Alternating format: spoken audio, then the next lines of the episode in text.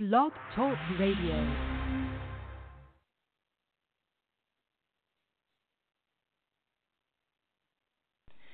Well, there's a bridge and there's a river that I still must cross as I'm going on my journey.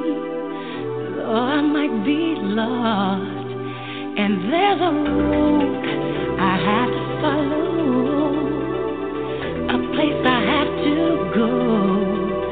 No one told me just how to get there.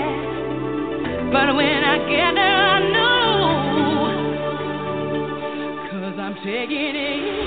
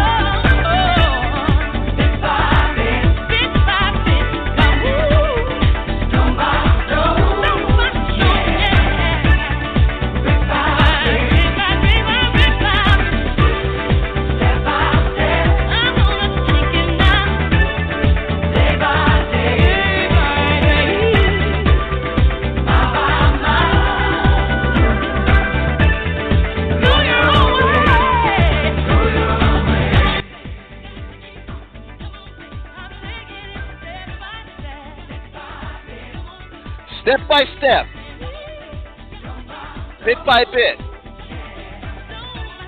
stone by stone, and brick by brick. Let's throw in there day by day.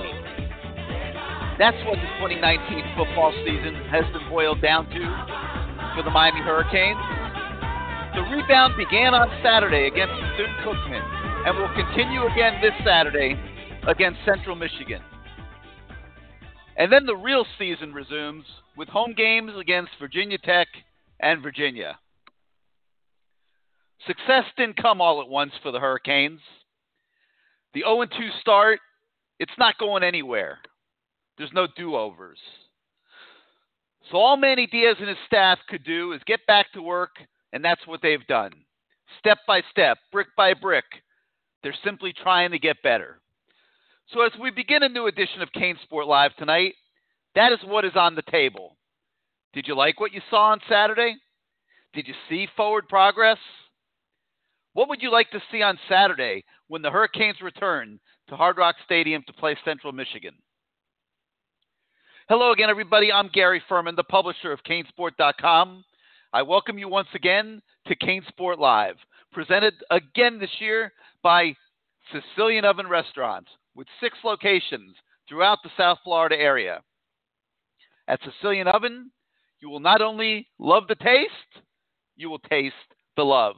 As always, this is your show. It'll be driven by your participation. The call in number is 563 999 3633. That's 563 999 3633. You hit the number one on your keypad if you want to come on the show. We have over 100 open phone lines, plenty of room for everybody to call in and participate. If you're driving around in your car and you just want to listen, should be enough lines there for you as well. Um, we once again ask subscribers at canesport.com to post the topics and the questions that they would like to hear discussed on tonight's show. We'll address them as usual during the course of the show, some good ones again.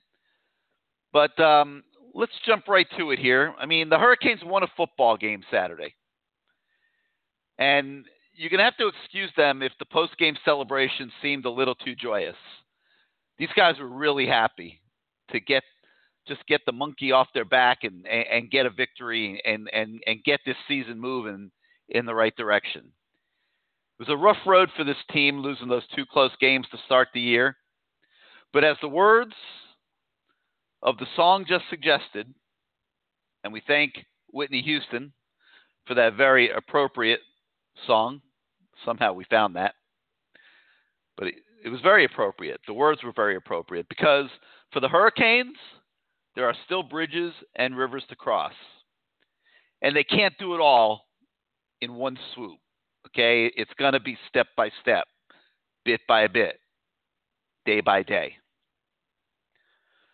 So let's get to your calls and see what you have to say about that. Again, the number 563 999 3633. 563 999 3633. Hit the one on your keypad if you want to come on the show. We're starting out tonight in a familiar place in the 845. You're live on CaneSport Live. Gary, how you doing? Greg, how you doing this week? I'm doing well. Um, you were I wasn't at the game. How many people you think were there this week? Well, they announced fifty something thousand. There were not fifty Yeah, something thousand yeah. there, but um, yeah, those I, I imagine those were tickets that were distributed or whatever. I mean, I would say there was probably about thirty-five thousand. Really? Because it didn't look that crowded on television. Well, Anyway. you you were probably if you're looking at a TV shot, you're look they're shooting from the um, south to the north, and the south is the home side, and the the home side was pretty full, and the upper deck on the south on the home side was relatively full. So that's where most of the fans were. You're looking at at the north side where there were a ton of no shows, um, not a ton of Bethune Cookman fans, and so that's that's why it looked that way. okay, you can't go by this game all that much, but for me, the best part of the game was that kid Murphy scoring a touchdown. If Oh, my God, what a godsend. Put, right, if they put effort in like that kid, we'd be a lot better off. Yeah, I'm s- I'm sitting there. The, the you know it's, it's you know the game is winding down, and it was al- it was already what 56 to nothing or whatever. I'm thinking, my God, what the heck am I going to write about from this game? And then Jimmy Murphy happened, and it I, I was so happy. It gave me something to talk about. Right. Um, do you think we kept the starters in a little too long? I I had that thought. I did. uh, I don't you know I don't know why. Maybe they feel it's still early in the season and they they don't want to sacrifice conditioning and things like that. But to me, the the plus minus of getting somebody hurt in a game like that is not real good. And yeah, I would have had him out at halftime. Right. You notice my boy Paul played good this week, huh? Yeah, you know, it was, it, it, it was funny because I did a column on the website. I think it was on Thursday of last week, and I talked about Mark Pope and mentioned that you know he has to be. I know he's had you know he has problems with the playbook and things like that, and you know last year he had trouble trouble getting off the line of scrimmage, you know because of strength issues and all that. But I said that there has to be m- more that they can get out of him than what they had been getting out of him. And it was it was nice to see that they actually game planned to get him involved and that he delivered and played well. And hopefully his foot isn't uh, in too bad a shape and he can build on that pretty soon. Did they give the report? Is he going to play this week, or they're not going to Uh, don't don't know yet. I mean, I personally would be surprised if we see him out there on Saturday. I, I mean, it, it it looked it it didn't look great. I don't think it's anything that's going to keep him out for the season or anything. But obviously, but um, I'd be surprised if we see him on Saturday. I would just wanted to say those two throws by Jarren Williams at the end of the half were really impressive. Yes, to KJ Osborn. Right. He Yep, still were. underthrows those deep passes, but I think it'll come in time. The guy. I think he'll he'll get more confidence in, in those anything he's doing. Yeah. I mean, Oh. you know, I, I, you got to remember he's a young kid. He's playing. He's played three games. He'll he'll get more confidence. He'll learn to release the ball a little earlier to lead the receivers better and things like that. I think that'll come. I thought Sam Brooks looked pretty good when he played. hmm Who else? Who else did you like? I like Jeremiah Payton. It's nice to see Robert Burns is alive. He finally got in, huh? He is alive. I don't. I don't know how much we're going to see him once Lingard is back, which yeah, could what's soon with Lingard? Is he going to play this week? I think he will. You know, he got banged up. He got banged up in practice last week. They kept him out as a precaution. Precaution. All right, so my final point about this recruiting philosophy with Manny. Now you're allowed to take visits. I I don't. It's very ambiguous. Yeah, he's kind of got. He's So- kind of going back and forth a little bit, isn't he? right. So if Francois says he wants to take a visit to Ohio State. yeah. So yeah, exactly. So, so all right. So we're going to start looking around. We're going to go look at other other cornerbacks while you're looking around. But then what happens if you take a commitment from another cornerback and then Francois, who's the guy you wanted all along, decides he wants back in? Then what do you do? I mean, it, you know, it's a catch twenty two. Right. Well, anyway, all right. That's all I got. It, it'll be like always, Greg. They just have they'll have to use their best judgment, case by case. That's not going to change. I Well, mean, hopefully they'll here- close better than usual. Well, I mean, let's look at Donnell Harris as an example. Okay, he, was committed to Miami for months and months and months. Then he decommits. They take um, a commitment now from Romello Height, and now they're back fishing with Donnell Harris. So I, I you know, I don't, I don't know what's going to happen. I mean, I mean, I know Donnell went to LSU last week. He's supposed to go to Florida this week. I know he's still talking to Texas A&M. I don't know if Miami can make a recovery there, but I, I do know that Todd Stroud went to his high school game on Friday and is not giving up. So we'll see. All right.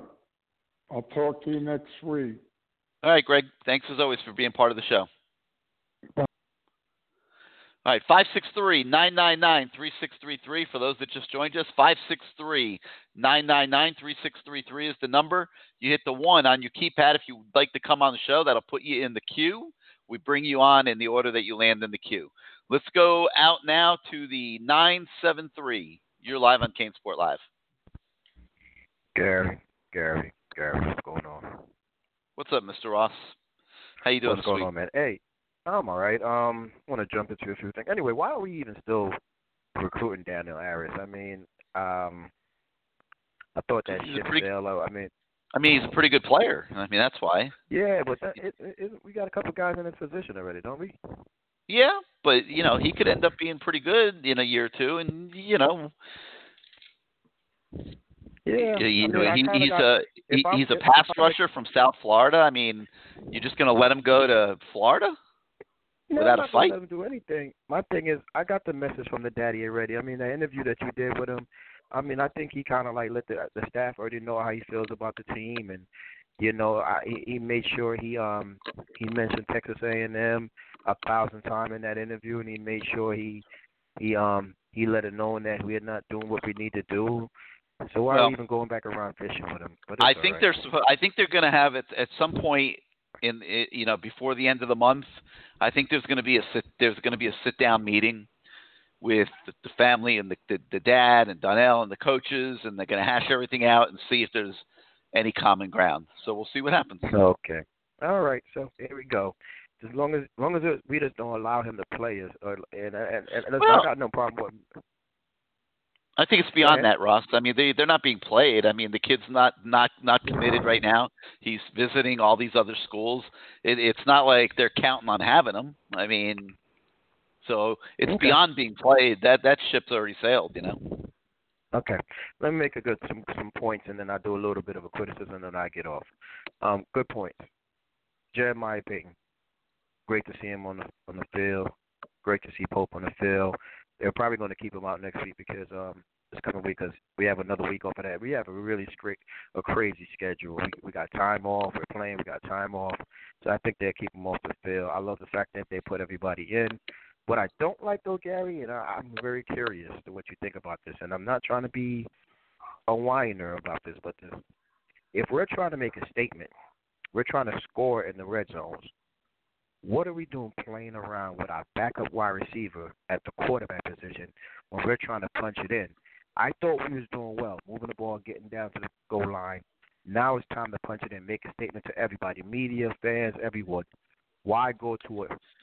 You talking about why- did they why did they put Tate Martell in the why? Wildcat? Is that why are we forcing this kid in the game? What do we owe him? I don't know, Ross. in the Like? I, I didn't like it. I didn't like it in the Florida game. Uh, I thought it was a great thing that they abandoned it for the North Carolina game, and they rolled it out there for a play or two. Like I, what was it? it was like I think one play really on Saturday.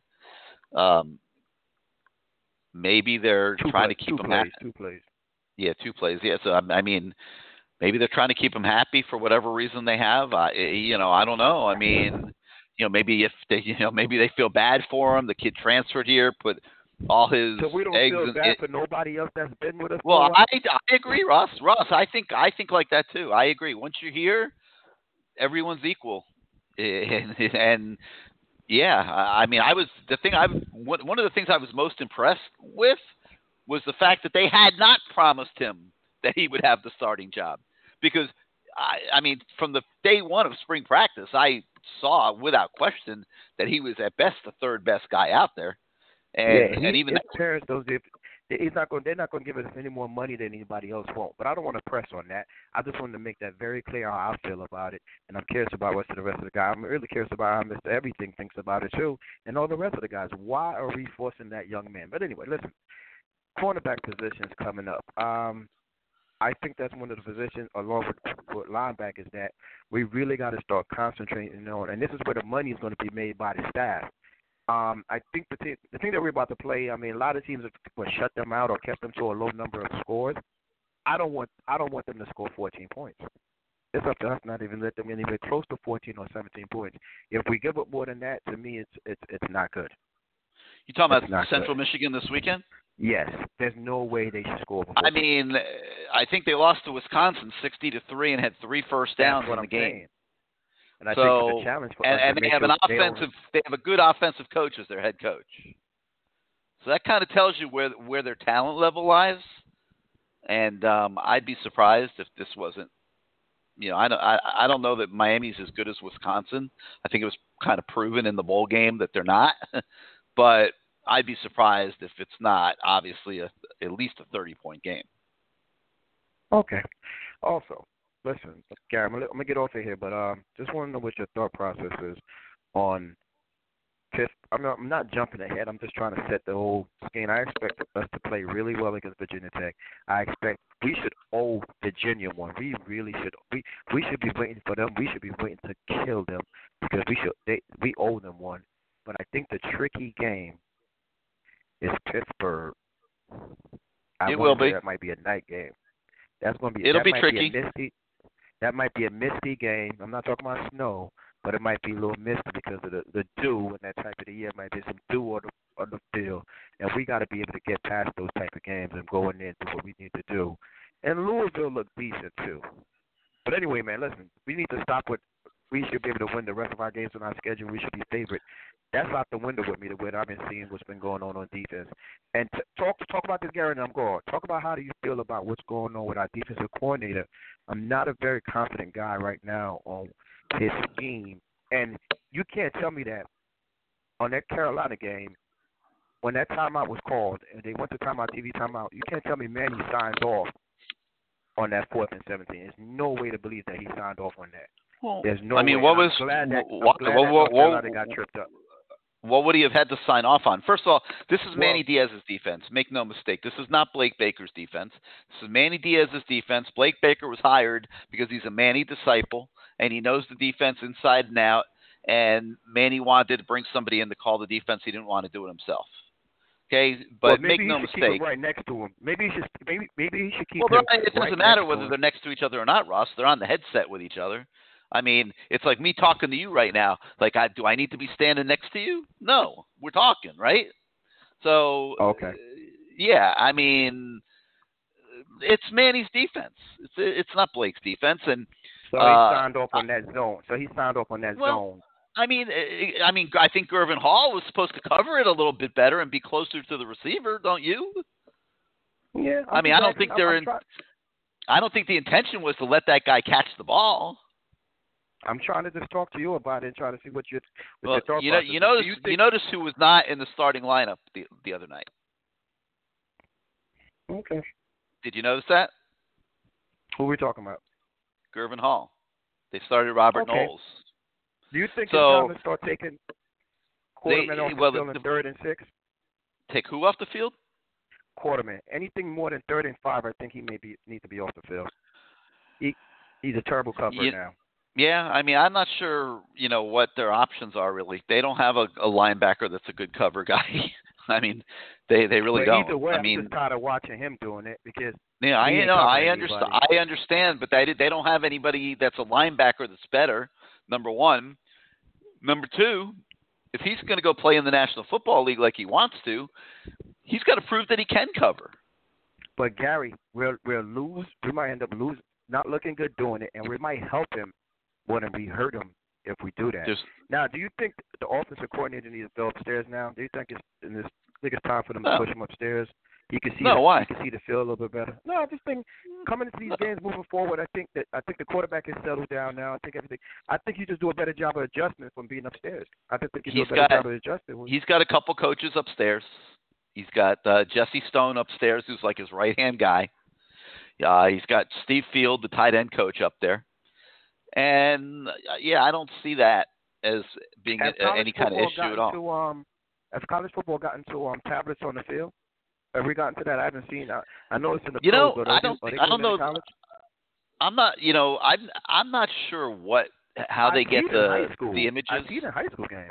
I see it in yeah, high the, school games. it, it, it it probably is coming in on tablets. Yeah. Okay, because then I don't have a problem with him being downstairs compared to being upstairs. You know, I've never paid coming in on attention to that, Ross. To be honest with you, I'm like, yeah, I, I'll have to look, pay, you know, try to pay attention to that and see what's up. Who's your guest? I'm tonight? always, I'm always watching so many other stuff, huh? Who's your guest tonight? Oh, I don't want to say until he shows up because right, he's out playing. He's out playing tennis right now, so I'm I'm hoping he should, you know he's supposed to he's supposed to come on with us in a, in about an hour or so. But uh, and I'm gonna cheat a little bit here. I'm I'm a, I'm, I'm gonna jump in on another one of your questions because you take questions. Talk to me. I'm getting hanging up right now. Talk to me about what do you need to see us do in this upcoming game, defensively and offensively, that you would like for us to see that we haven't been doing, and that you need to see specifically because of you, and you haven't seen us do. it, You think we need to master it coming this weekend. Gary, appreciate you, man. I'll talk to you later. all right, Ross. Get me on. I mean, what do I what what what do I want to see this weekend? Um, I I mean domination. I mean, I'd, I'd like to see the offense get off to a better start early. Obviously, they didn't do that against Bethune Cookman. That was a little bit of a surprise, uh, and they didn't do that. They're they're- not starting well. I mean, if you want to look for a trend, uh, obviously didn't start very well in the North Carolina game either. And uh, so yeah, so let's let's throw that out there. Let's say we want the offense to get off to a good start. Um, I'd like to see them continue, which they have been doing since the first week, getting more of the receivers involved in the game. You saw Dee Wiggins make a big play. the other day, and obviously um, Osborn and Harley are doing fine. We saw Pope get involved. We've seen Hightower get involved a little bit. You know, I think that's really important to get all those guys engaged. I think um, a continuation of what's going on at tight end. Uh, great job by Coach Field getting uh, Larry Hodges involved early in his career and contributing a lot, which is very impressive. Um, I like that, obviously. Um, would like to see Will Mallory get going a little bit offensively. Um, you know, he had the touchdown catch against Carolina. You know, he's had a couple drops, and you know, I think he can do more. So it would be nice to see that. It would be nice to see Jarren hit a couple deep balls and keep working on his timing on the on the deep routes. Defensively, do a better job of getting after the quarterback. I think uh, this team's going to throw the ball a little bit better and more, potentially than what Bethune Cookman was able to do. Um, let's get the pass rush going. It has not been up to snuff so far this season. Not sure why. Um, I think Garvin's playing well, but I also think that Garvin is being game planned for now. Uh, you know, last year you had Joe Jackson out there, Gerald Willis, um, and I think he only had five sacks on the season last year, even with that. So um, we're expecting Garvin to. I'm not going to use the elite word because I'm not sure he's elite, but we're expecting him to be a really good pass rusher this year and improve on that five sack total. So uh, I think this would be a good game to get him going. Uh, they've been using him in a lot of different ways, and I'm not sure if it's affected him at all in terms of his productivity. So I think that would be a nice thing to see. I want to see them get Zach McCloud in the game more. Um, poor guy. It's a senior year. He's only played 20 snaps because of the style of offense that the teams they're playing have been running. Um, so I think you know I think it would be great to to see him get going a little bit in the game.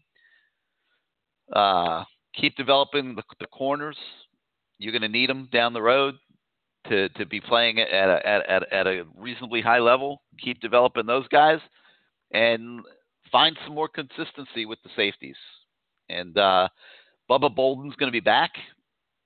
This will be the last game without Bubba Bolden, and that's going to amp up the competition at the safety position.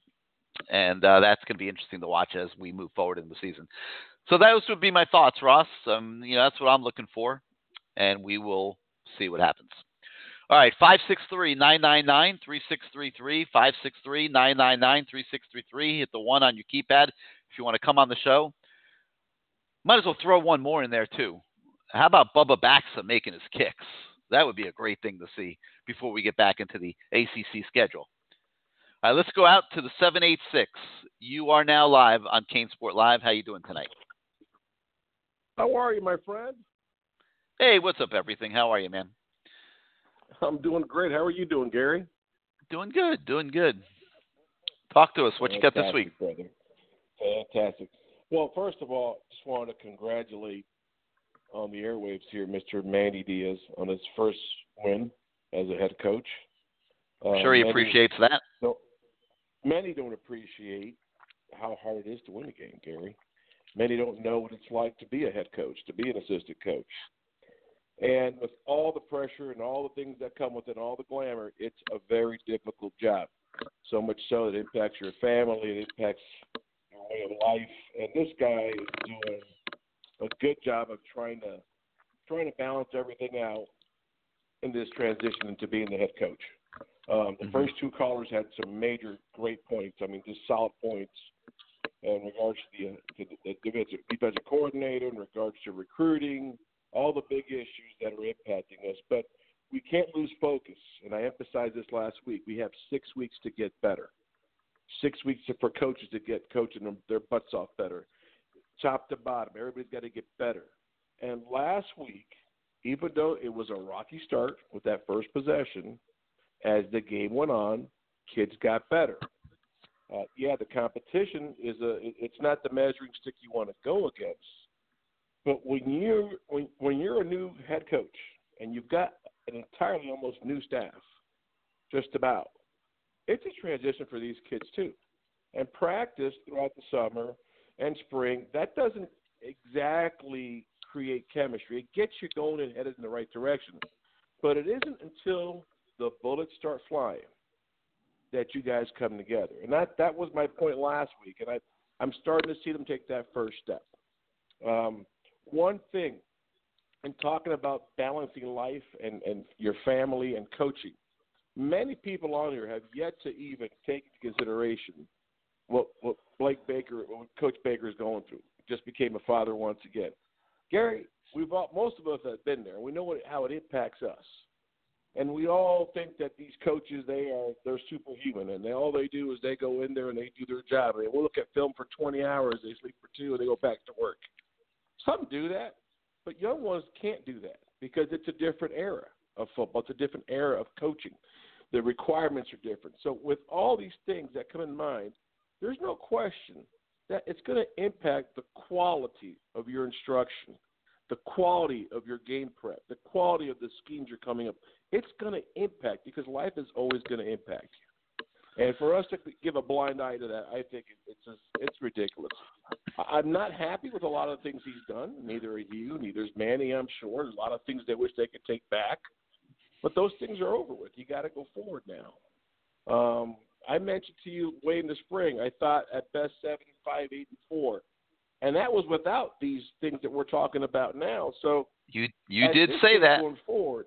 I'll give you credit for that. You did, but but we only have two losses at this point, so we'll see. Well, you you know what, Gary, and I hope we just get on a great run right now. And, and it, can it happen? Yes, it can. But look at all the things that you just brought up uh, with Ross, That's major some major takes here. You're looking at a kicker that still can't make kicks. Okay, you're looking at an identity in this linebacker group that you know what for three years we've been convincing ourselves they're elite, and they're not elite. They're good football players. They're good. Shaq Quarterman is not a day one draft choice. He's not probably a day two draft choice. No, He's they're probably, day, day three. three draft choice. Yeah. You know. And, I never. I you never heard me say they were elite. I know, but this is this is the sentiment that as blind ass fans, we turn that switch on and we're we're back to where we were. And you've got to see what you have. What you have is a nice group of guys that work their butts off.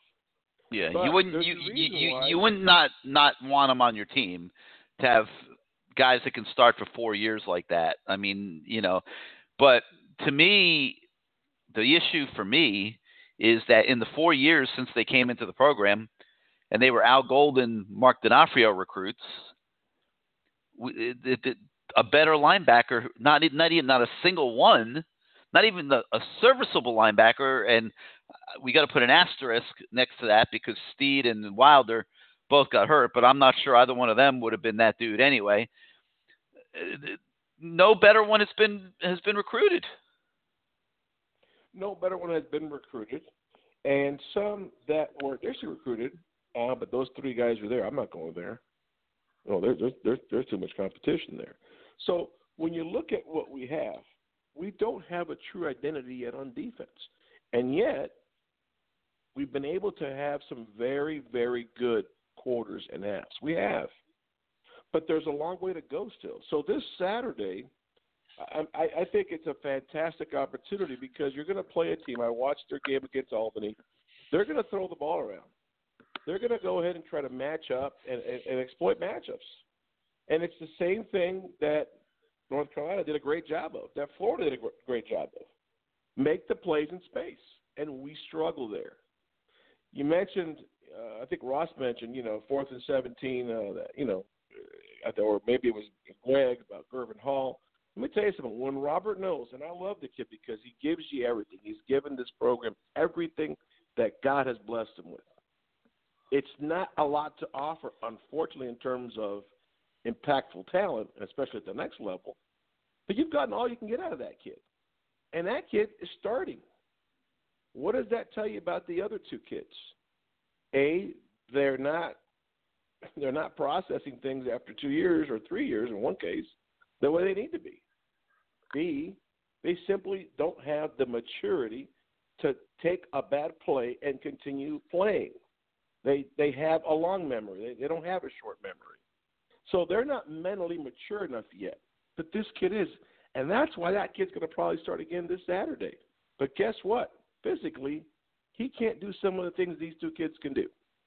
No. So eventually, you're going to have to make a decision, Gary, as a coordinator, as a staff. Well, I think it's up we to the kids. They got to perform. I mean, Gurvan Hall was not very good at Carolina. No, it, and and to be honest, he he wasn't that good against Florida either. No, and, and I mean, no. He, I mean, kid in Bub, and Bubba and, and Bubba Bolden, I believe. You know, he's been at practice. He's been there, but you don't know what you got until bullets fly. yeah. So again, this defense, and it, it's this is weird to say. I don't think too many of us forecasted this. This defense is going to end up being the Achilles heel of this, of this team. The offense is going to continue to grow, and some people say, "Well, how can you say that with such a horrible offensive line? If you're getting the ball out of your hands quicker, everybody looks better." If you take those long seven-step drops, which I think we did four last week, by the way, two were real big plays. If if you're able to scheme towards your strengths and away from your weaknesses, our our offense will put up 24 points a game. I mean, I, I'm I'm saying that throughout the rest of the season, they should be able to put up 24 points a game. They really Mhm. should. But what's your Achilles heel going to be? You know, how much are you going to give up? Because I'll tell you something. The guy in Louisville, who's, who's a solid coach, that's not a win. That's not no. There are no easy wins on our schedule, Gary. Said that last spring as well. But it's weird because now I, I'm seeing more positive, more growth on our offensive side of the ball than I am on the defense side of the ball. When you can't have 20 tackles for loss against Bethune Cookman, hmm you got a problem, and you can't hide from it, Gary. Well, really I mean, can't. you're you're you're average at defensive tackle. Let's be honest. At you know, on- yeah. I mean, Ford and Bethel are, are average players. They're not great players.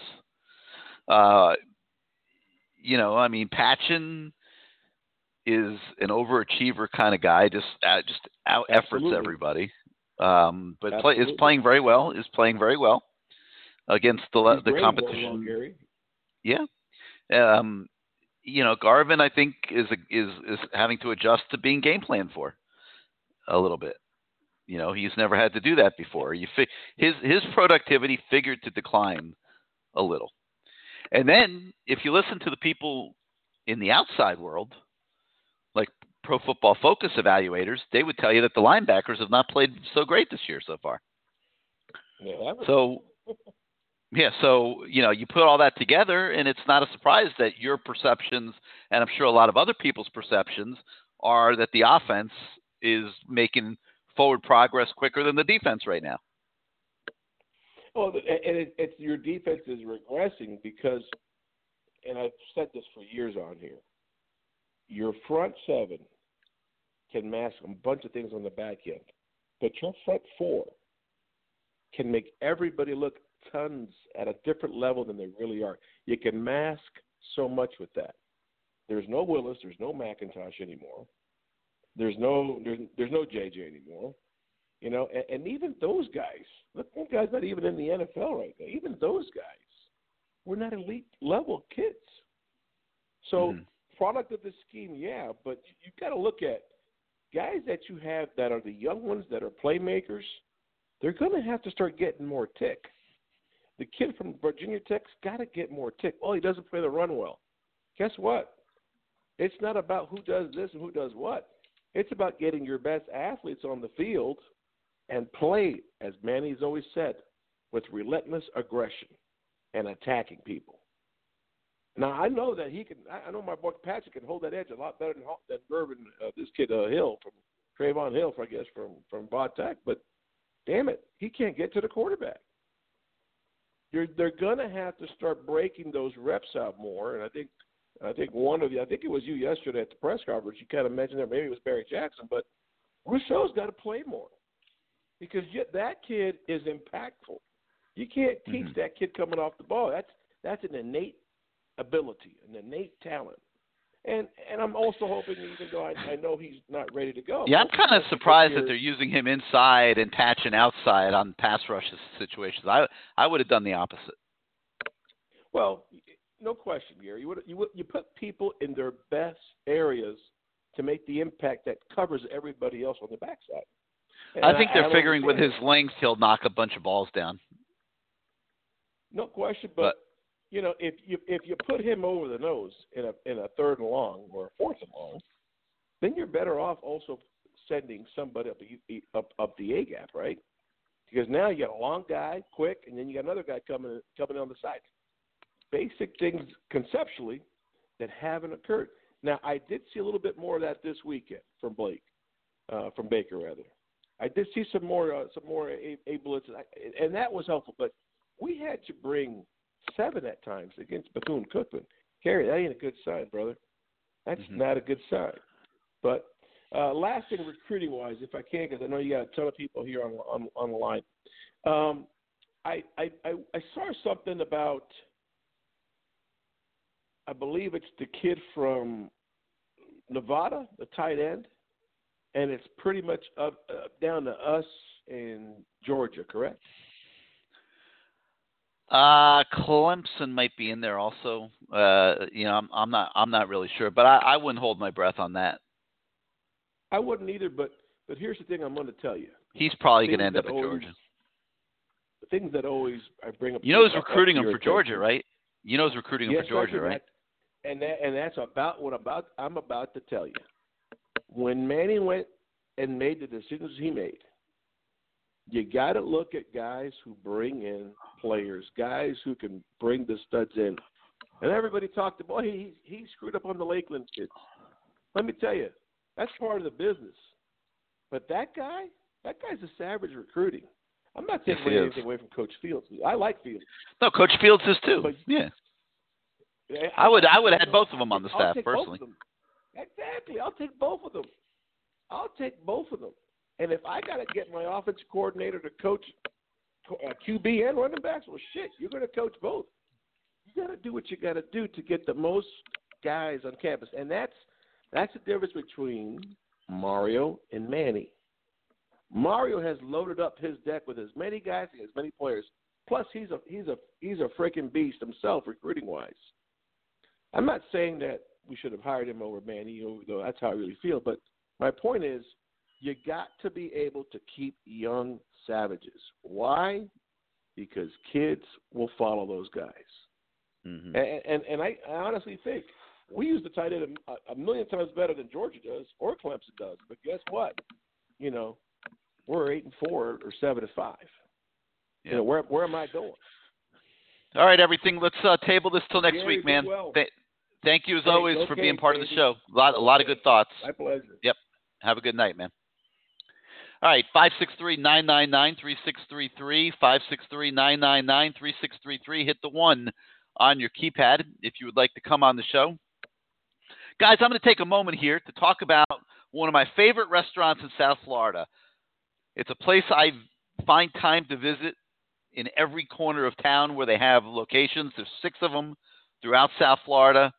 You know the name by now, and that is Sicilian Oven one of the best and rapidly expanding dining concepts in all of South Florida.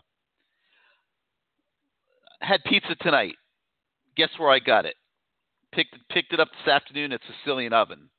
If I'm going to eat pizza, I don't care about the hundreds of places all over town where you can get pies. To me, there's only one place, and that's Sicilian Oven with those six lo- locations throughout South Florida. The closest one to me is the one in Plantation. Go in there for lunch. They have some great lunch specials that I love.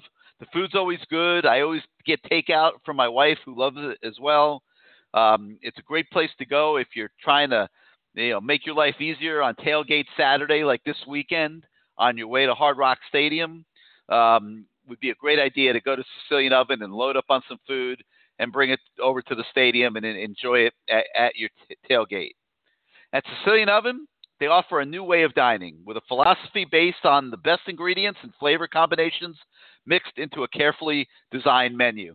And so many of you guys have, you know, through their affiliation with us, tried them out. I, I would say a, a couple days don't go by that I don't get an email. Hey, uh, had a chance to try out Sicilian Oven. What you've been saying is, is so right. Their food is great. Um, guys I run into at the stadium. Hey, I went to Sicilian Oven the other day. So it's catching on really, really well, and people are seeing how good the food really is. And uh, many of their recipes have been handed down from generations through the DeSalvo and Garavuso families. It begins with those classic pizzas that I talked about with traditional toppings, and it expands to gourmet and select pizza combinations that are far removed from what you're going to find at your nearest Papa John's or Domino's or Pizza Hut. Just saying. I mean, it's not even a comparison. Some people don't want to eat pizza, they love wings. Well, Sicilian ovens, wood fired wings are marinated for 24 hours in Italian herbs and spices and served with caramelized onions. And if you've never had wood fired chicken wings with caramelized onions, uh, treat yourself. It's, it's a special combination. Sicilian Oven also offers a wide array, array of specialty dishes from eggplant dishes like carbonado and parmigiana to mussels mario. You like shrimp? They have these great fire roasted shrimp Palermo. I eat those sometimes when I'm in the restaurant. I uh, don't don't always get them to, to go. I'm not a big sh- shrimp to go guy, but in the restaurant, those fire roasted shrimp they make are something special as well. They have soups, sandwiches, salads, pasta dishes. No matter your taste, you will find something great at Sicilian Oven with those six locations throughout South Florida. So Saturday, on your way to Hard Rock, you got the Plantation location I talked about, which is on the Fountains Complex off University Drive. Or if you're coming from the east, you can go to the Aventura location at 205th and Biscayne. Coming from the north, you got locations in Lighthouse Point, Coral Springs on Sample Road and 101st. There's a Boca Raton location. And then there's the, the location at Oakland Park Boulevard, just west of Bayview in Fort Lauderdale. And if it's a road game, that's a great one to go to because they have a full liquor bar as well. So get on over to your nearest Sicilian Oven restaurant and get ready to experience the next level in casual Italian dining. You can visit SicilianOven.com to find the nearest location to you. It's Sicilian Oven and SicilianOven.com. You will not only love the taste, say it with me, you will taste the love. All right, let's get back to your calls. 563 999 3633. 563 999 3633. Hit the one on your keypad if you would like to come on the show. Let's go now out to the 941. You are live on CaneSport Live. How you doing this evening? Hey Gary, how you doing? I'm doing great. Who's this? Uh, this is Mike Kane. Hey, what's up, Mike what? I got, I got Talk. something to tell you. Are you Uh-oh. ready? What, your wife have a baby? Went- Nope. that was 11 Did- years ago. Did you get, did you go to Sicilian Oven this week? Yay! You got it. Yes, I did. knew it. I went to. I went So to tell it- wait, so what'd you think? at the plantation- Oh, the, I went to the plantation. Well, let me tell you, I went to the plantation location after the game, and we had pizza. And I'm going to tell you, Gary, it was the best I had in my life, and I want to thank you so much for referring us to that to that restaurant. Now I'm hooked. so guess what? Hey, we're I wouldn't. I, listen, it, like I don't let products come on this show if they're not great. I mean, I test them Oh, all out myself. I mean, we've had some good ones through the years. You know, Harry's razors were pretty good. Um, I'm trying to remember some of the other ones we've had that that, that, that people love, but um, no, I mean, uh, yeah, there's the, the MyBookie website, which some you know people liked, and and some other sponsors we've had through the years. I always test them out myself. I don't let them come on the show unless unless I I know they're great. So I'm I'm glad you got there, and Ralph and his whole crew really know how to run great restaurants. And you're right, the food is phenomenal. Oh, the food is phenomenal. Not only that, the cost is uh, is manageable. It's reasonable, and the staff is great. I'll tell you, we love the staff. I mean, they were they were just fantastic. So not only that, but uh, we're gonna we're gonna go again after the uh, Central Michigan game this Saturday, and we're gonna try out their lasagna. Oh, good. So that's what we're going to do. That's number one I wanted to talk to you about. Um, number two, rem- I remember you were saying uh, what you would like to see against Central Michigan. Here's some things I'd like to see. I'd like to see more sacks. I'd like to see turnovers, a bigger push from the offensive line, and more fans. Come on out, guys. Come on out. You know, there was some people there, but let's get a bigger attendance uh, at Hard Rock. That's what I'd like to see, don't you think? Yeah, I don't think it was reality last week. I mean, you're coming off two losses. You're playing Bethune Cookman at home. Uh, you know, I, Yeah. I, I had some extra, I had some extra tickets. I couldn't give them away. Oh, really? I mean, yeah. I mean, I I just think it's hard to talk people into going to that game. I think this weekend maybe should be a little bit better. You know, it's a little bit of a little more respectable opponent, but you're you know you're looking at probably the ACC games before the crowds get back into the forty, fifty thousand plus range. Right. Well, we're going to all of the home games, so we'll be there. We'll be there. Oh yeah. And the last thing I wanted to touch upon, and uh, I think everybody is too, recruiting on the offensive line. What's what's the uh, what's what's going on with this? Um, I looked at the tackles, and I see Andrew uh, Gentry. Miami hasn't offered him. He's like a he's like the number one in the 2020 class. Do you know what's up with that? By any chance? I do. Just that he's not in the picture. He's not in the picture. What about right uh, now, no. here? Here's, a, here's another one. What about Aaron Parks? Um, he's rated 6.0 on Rivals, and he has no offer either. You know what's up with that by any chance? Or Well, I mean, it doesn't necessarily mean that that he wasn't offered or wasn't spoken to. He just might not have interest. oh, okay. And how about uh, Marcus Dumervil from St. Thomas Aquinas? Got a They're trying to get him. rating. They're they're trying to get him interested, but I've never felt like he was interested. Oh, They're really? just, they're they're really struggling at that school right now. There's just not a very uplifted feeling about Miami at St. Thomas Aquinas, and I don't quite understand why totally. And I've never been able to fully get a straight answer. Um, I I've I have heard that you know there's a feeling there that Miami doesn't do a good enough job recruiting that school. I don't know if it's true or not true, but you know they say that you know weeks will go by without hearing from anybody from Miami. Um, whatever it is over there, the they are not feeling Miami at St. Thomas Aquinas, and it's something that Manny Diaz has to try to change. I mean, way too many good players Mm. coming through that school. I mean, just look at this year, Rosemy Yeah. at, at wide receiver. Mhm. Uh, I mean, Yep. not even not even sniffing coming to Miami. I mean, not even in the conversation.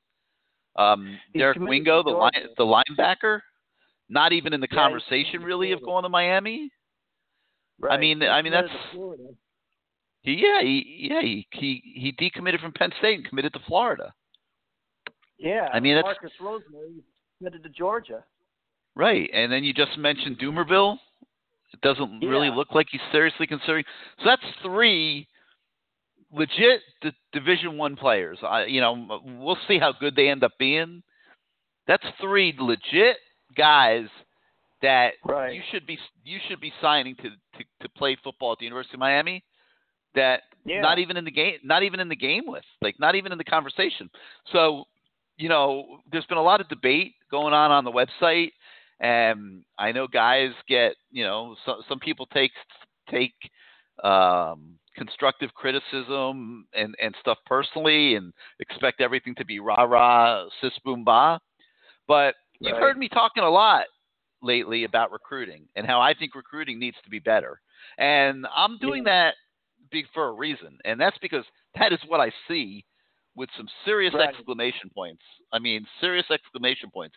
Recruiting needs to be better, and um, yeah, I see it too. I see it too, Gary. You're not the only one. uh, Donnell Harris, he's another one. Miami Gulliver Prep. You know, he's undecided. He's number seven in 2020 class, weak side defensive end. Any news about him? Did you hear anything yeah, I, I, I mentioned that earlier. Um, he went to LSU last week. I think he's going to Florida this week, and they're still talking about um, Texas A&M, and Oh. you know, it's not looking good. But I will say this: Yeah.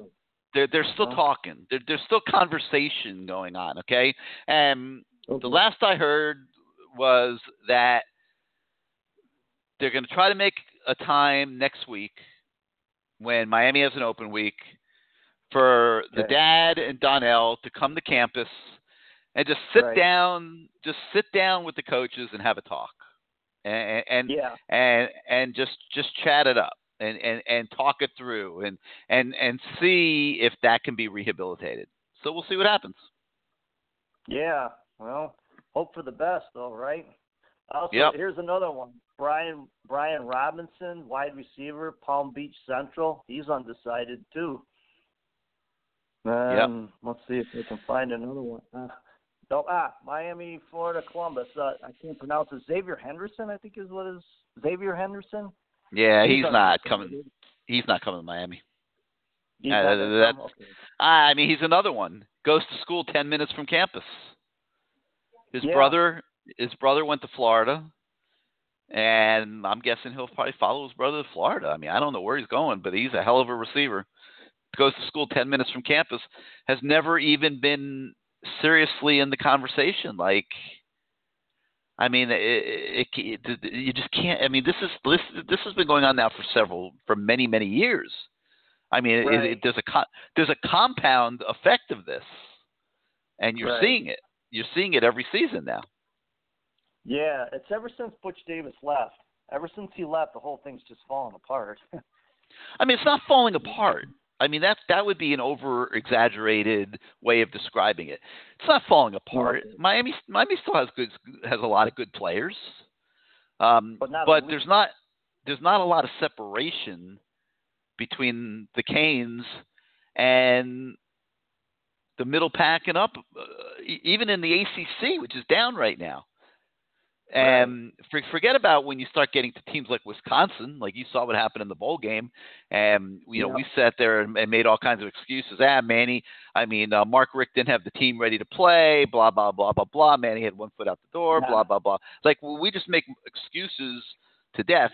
That's Look, not- that's not Wisconsin kicked their butts in that bowl game. Okay, Wis- Wisconsin wasn't playing for anything either. All right, it wasn't the Super. Bowl for them either. Okay, so and you know what? If they got themselves better ready to play that game, then that's another statement. So um, this is what you get as a byproduct of what's been going on for several years now in recruiting, going all the way back through the the Al Golden years, even the Randy Shannon years. You know, Randy had some success, but uh, you know, it, I mean, let me put it this way: if you said when wanted to go back, the best recruiting that's taken place was with Randy Shannon here. You forget the offensive line he put together with those guys, several of Right. which are in the are, are in the NFL and and uh, you know played pro football and things like that. Um, and if Randy hadn't got fired, uh, I think he gets Amari Cooper. I think he gets Teddy Bridgewater uh, to come to Miami. But it hasn't been right for a long time. There were a lot of misses during the Al Golden Well- years, a lot of bad evaluations uh, that set Right. the roster back. Obviously, we went through some of that probation, which didn't help any at all. Uh, and you know, it's it's just it has not been what it needs to be for Miami to be uh, a, a 10 win team every year. So you're in win some, lose some mode. You know, people say, "What you telling me we're not good enough to beat North Carolina?" Yeah, we are good enough to beat North Carolina. We beat them last Oh, year. absolutely. You know, we Yeah, beat them last year. What you, you, you forgot? You, you forgot that we beat them last year? Um, you know, you're going to win some, you're going to lose some. If, And that was- at, at the level we're at right now. That was in a tough environment too. I mean, that that that was a tough environment to try to pull that off. I mean, Yeah. yeah, but I, I don't think the environment beat them. They just didn't play good enough a good enough game. Right. You know, they just they didn't finish, more or less. So, anyway, yeah, I just wanted to let you know, Sicilian Oven, and All right, uh, Mike. we're going next week, and we'll talk to you soon. All right. All right, man. I'm Take glad, care. I'm glad you enjoyed it. I'm gonna I'm gonna tell Ralph. I'm gonna Tell tell him about you. I will. Tell I'm gonna tell him about you. Thank you. I will. All right. Bye-bye. All right, Mikester. Have a good night. All right. See you. See, I'm not just blowing smoke when I talk about Sicilian Oven. Everybody that goes there gives the same review. Um, food's really good. All right, 563 999 3633. 563 999 3633. Hit the one on your keypad if you want to come on the show. Let's go down to the 305, home of the U. You're live on CaneSport Live. Hey Gary, how are you this evening? Uh, who's Adam? Yeah, Hey, what's up, Adam? How you doing this week? Good. I mean, I'm happy we got the win. Granted, it is a D1 AA, but you saw Georgia Tech fell flat on its face against the D1 AA, the Citadel. So no win is given in this day and age of college football. Yep. No win is easy. So, yeah. well, but but, I but Bethune Cookman was kind of easy though. Let's be honest. No, it, it was. But when you see the D1 AA teams like the Citadel upset a team like Georgia Tech, I'm saying it was good just to get that first win in convincing fashion, especially after the two heartbreaks of the first two weeks. So that was my point. That it was nice to get an easy win, and hopefully this week we'll have another easy win. Should. Yep. Um, a couple questions. Like I know Manny addressed this in uh, his press conference yesterday, I think, or today. Um, and it might not be popular, and you mentioned it earlier. Why not redshirt Zach McCloud this year? So you have an experienced linebacker coming back next year to help the Samuel Brooks and the Bradley Jennings integrate into the Miami system. I would Like, I I, would be do I would be doing it with without even a moment of hesitation because next year you're going to wish you had a, an experienced guy like that. Exactly. I mean, um, I wa- I watched the game on ACC Network, and um, I think his name is John Pajemi, was talking up Samuel Brooks, but having somebody like a Zach McCloud to help Samuel Brooks next year, I think would be huge. Yeah, and and having, and it would be better for Zach McCloud because he's not yeah, getting to put enough quality play on on tape this year. yeah. So I understand where Manny's coming from that he's a valuable special teams player, but You got 80. you got point- I think 77 guys on the team. I Yeah. I would you know I, I would I would let someone else run down on kicks. Yeah, I mean, and maybe my position isn't the most popular, but we're No, I totally agree with next- you. I, I I totally agree with you. He, to, in, it, it, to, in my opinion, you are 100% correct. Okay. Um, another person who I was actually impressed with um, during the game, like a, and it, it was good to see N'Kosi get out there, even to play the third and fourth quarter, because in this day and age of college football, a backup quarterback transferring right away. Look at the USC situation with Jack Sears transferring right after he lost a job. It's good that N'Kosi hasn't checked out Oh, no just doubt. said, "Screw this, I'm transferring." Yeah, I would have gotten him in earlier. I, I I didn't think Jarren needed to go on the field after halftime. Well, no, I mean I liked him like in the first. Yeah, I thought he they kept him in one drive too late. I would have taken him in after the touchdown pass to Harley to give him one. Yeah, drive needs to play.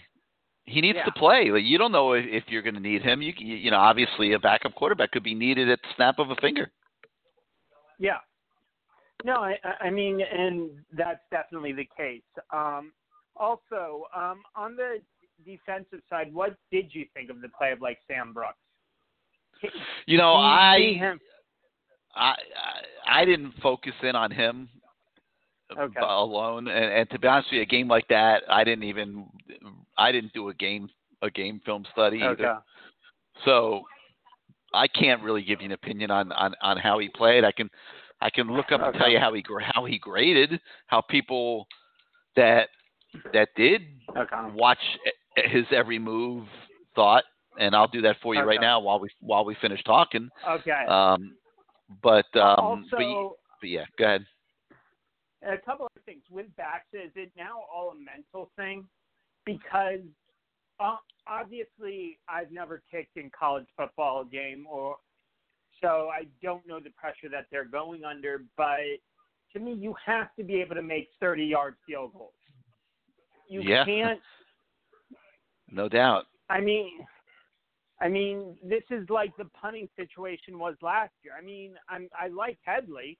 Hedley was getting the ball and really pinning um Bethune Cookman back, during his two punts, but you have to be able to kick a field goal. And yes, I know he drilled a 50 yarder against Florida, but you can't drill a 50 yarder and then miss a 26 yarder. Is it all a mental thing? And is he kicking well? I, I think it is. I, I think it has gotten mental, and uh, that's never a good thing for a kicker. Uh, I'm sure they're sending him to the to the to the psychologist's office pretty much every day and trying to get it worked out and get his confidence back. But uh, man, when kickers I lose their confidence and they and they start thinking about it, it's never good. You play golf? Um, a little bit. I mean, I Yeah, it's well, it's so no it's different like, than playing golf, man. When you start thinking Yeah. about what you're doing, it's not. It's usually Yeah. not going to go well. Yeah, and it's the same with tennis, like pulling your shots and you're thinking and thinking Yeah. and thinking. Um, yeah. But what right, hey, before you uh, before you go on, um, Sam Brooks graded exceptional. He's seventy-seven point six. That's really really good. Okay. Okay. Because I'm thinking, like, thinking long term, and uh, um, and I also like, for example, and yes, it's Bethune Cookman, but through the first three weeks, I've loved how Cam Davis and DJ Dallas have been running. Like they're running hard, they're running strong. I mean, they both looked great in the North Carolina game as well.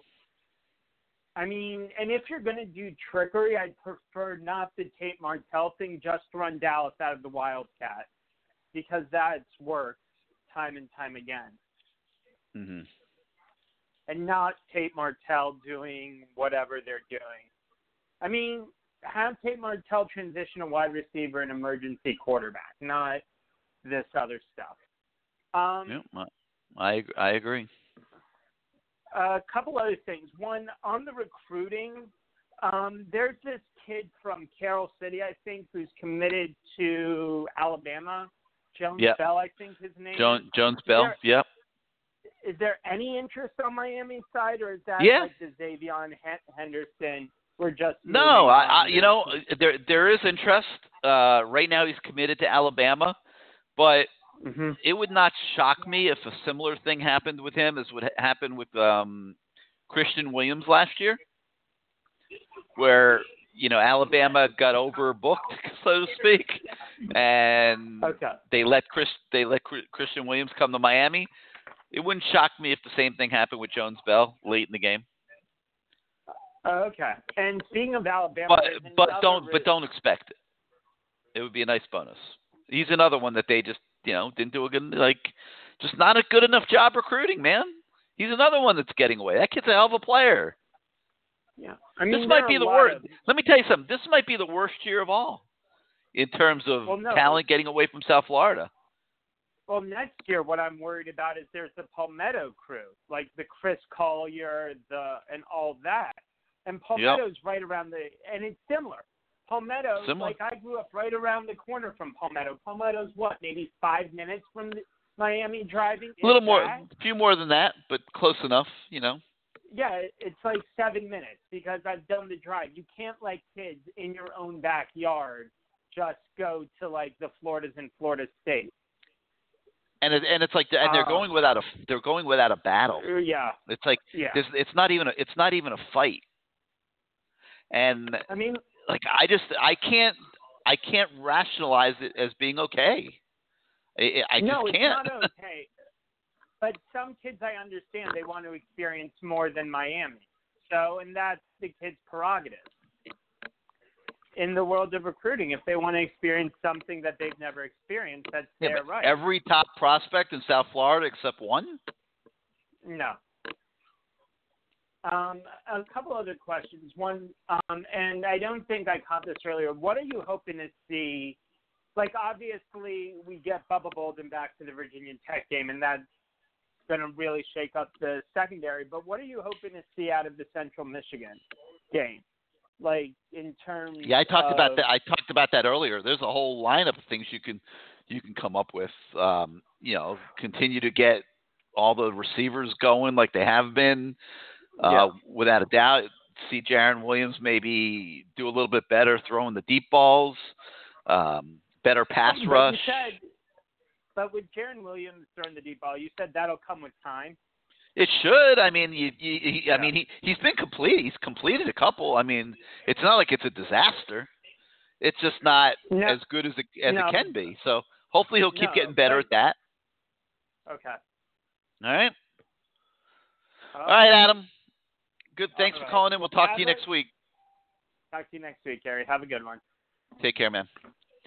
All right, 563 999 3633. 563 999 3633 is the number. Hit the one on your keypad if you would like to come on the show.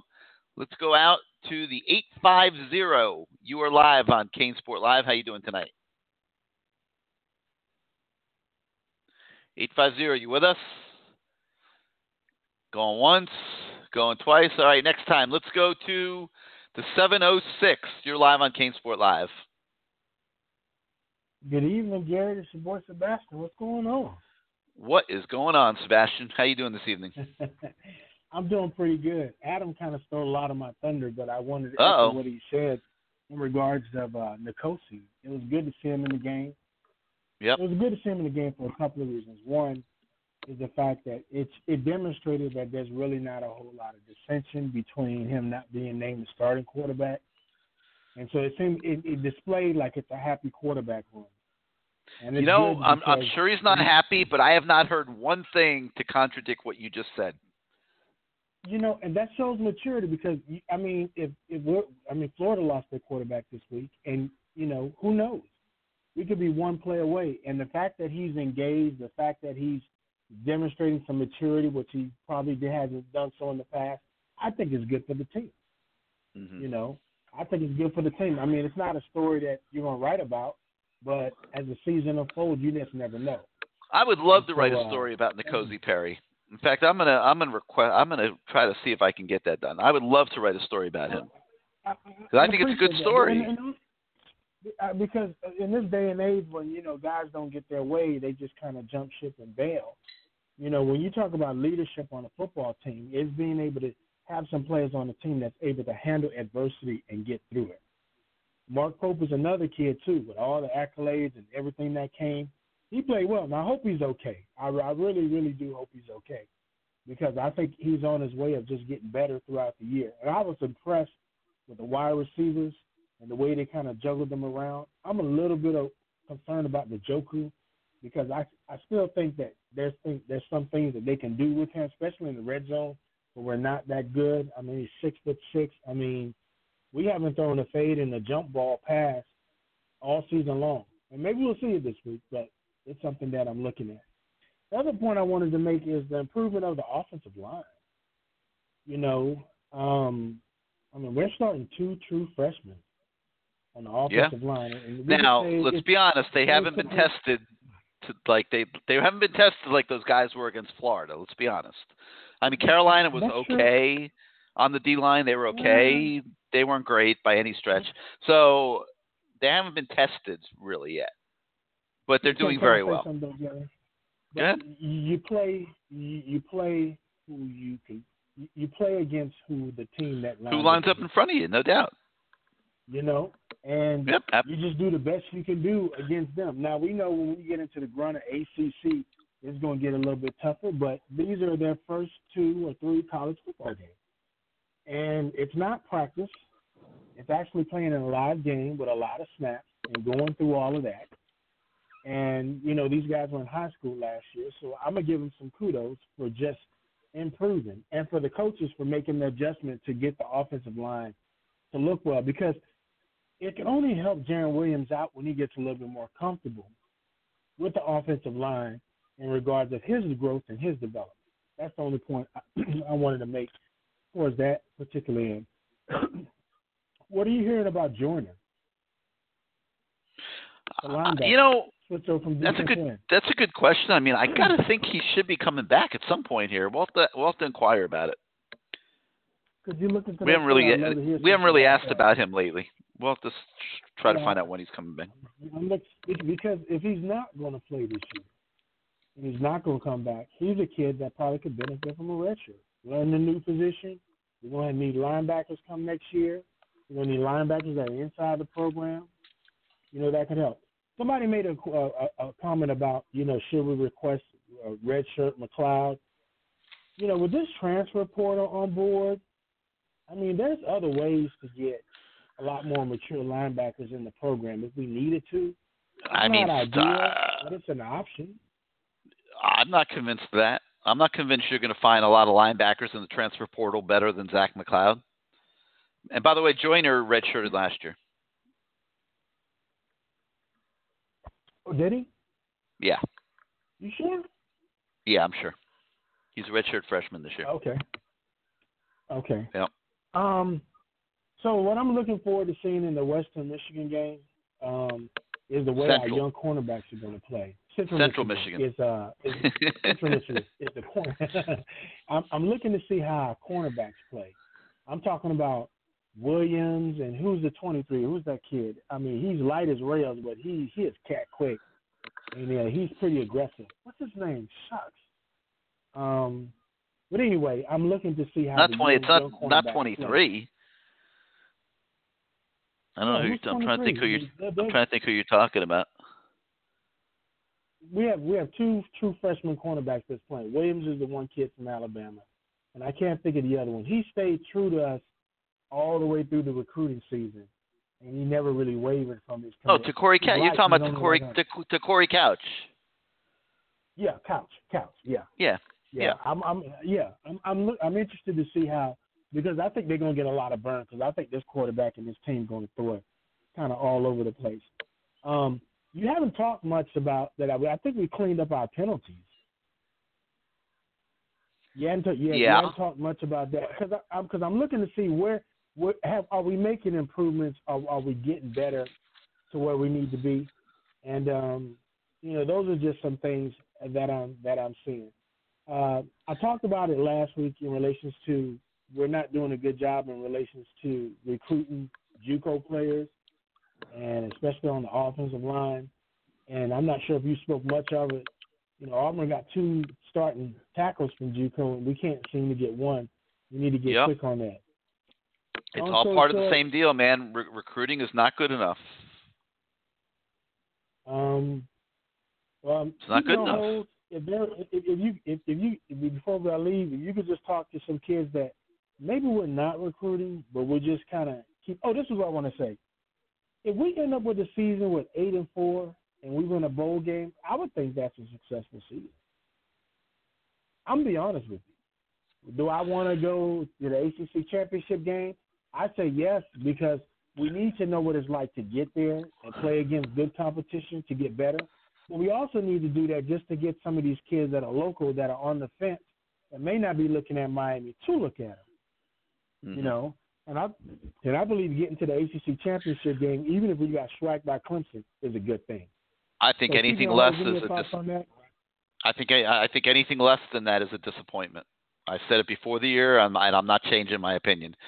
Um, obviously, losing to Carolina, you don't have a lot more margin for error. So, uh, you know, but that's not any, you know, that's not anybody else's fault. Like, you know, you, you needed to win that game. But anything less than getting to Charlotte, to me, this is you cannot put a happy face on this season. So we'll see what happens. I agree. Hey, hey Gary, All right, uh, think special- about that story about N'Kosi Perry, okay? Yeah, we will. All right. Thanks for calling in, man. We'll talk to you next week. All right. 563 999 3633. 563 999 3633. Hit the one on your keypad if you would like to come on the show.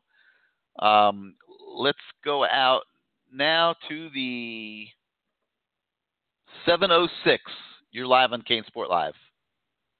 Hey Gary, that was just that's Sebastian. You got me twice. So, oh, I'm uh, sorry. I, I just did you. I'm sorry.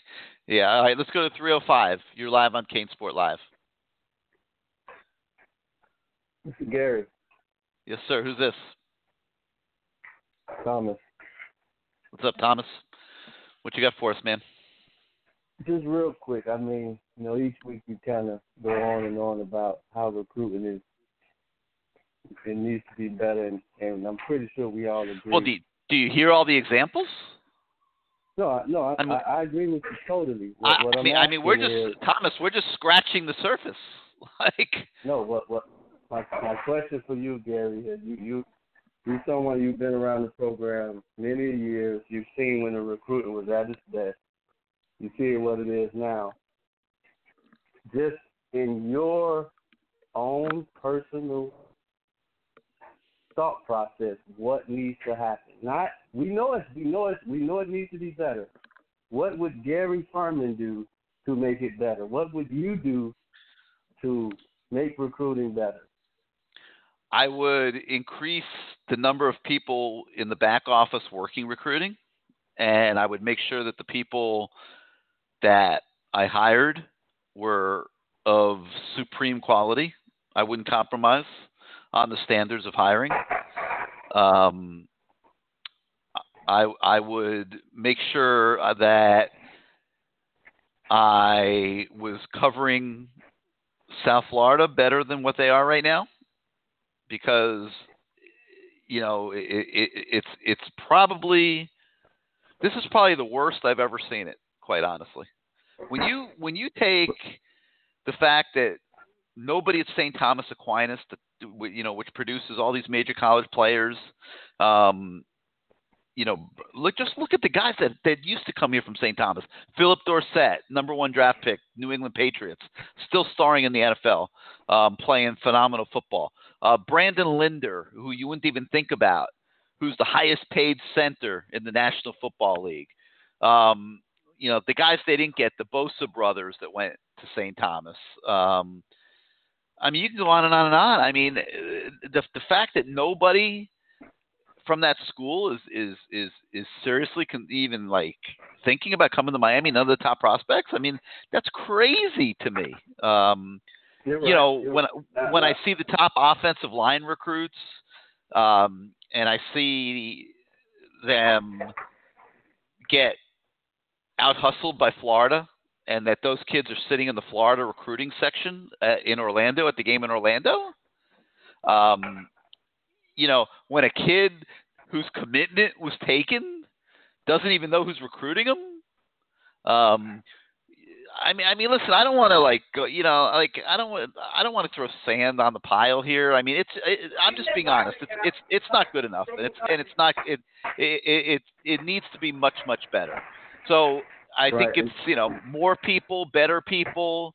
Um, I think right now there's a lot of pressure on the coaches in in recruiting that maybe they don't have the time all the time for you know or, or you know like I'm not sure like I, I don't want to say that they don't grind because they they work enormous hours or whatever but there there might be a little bit too much burden in some cases on the coaches themselves and maybe they're they're not casting a, a, a wide and strong enough net I don't know. You know, it, it's like there's just so there's just so many things that we that we could sit here and harp on, but when you have all this talent, and and it's not like losing South Florida kids has not been an issue here.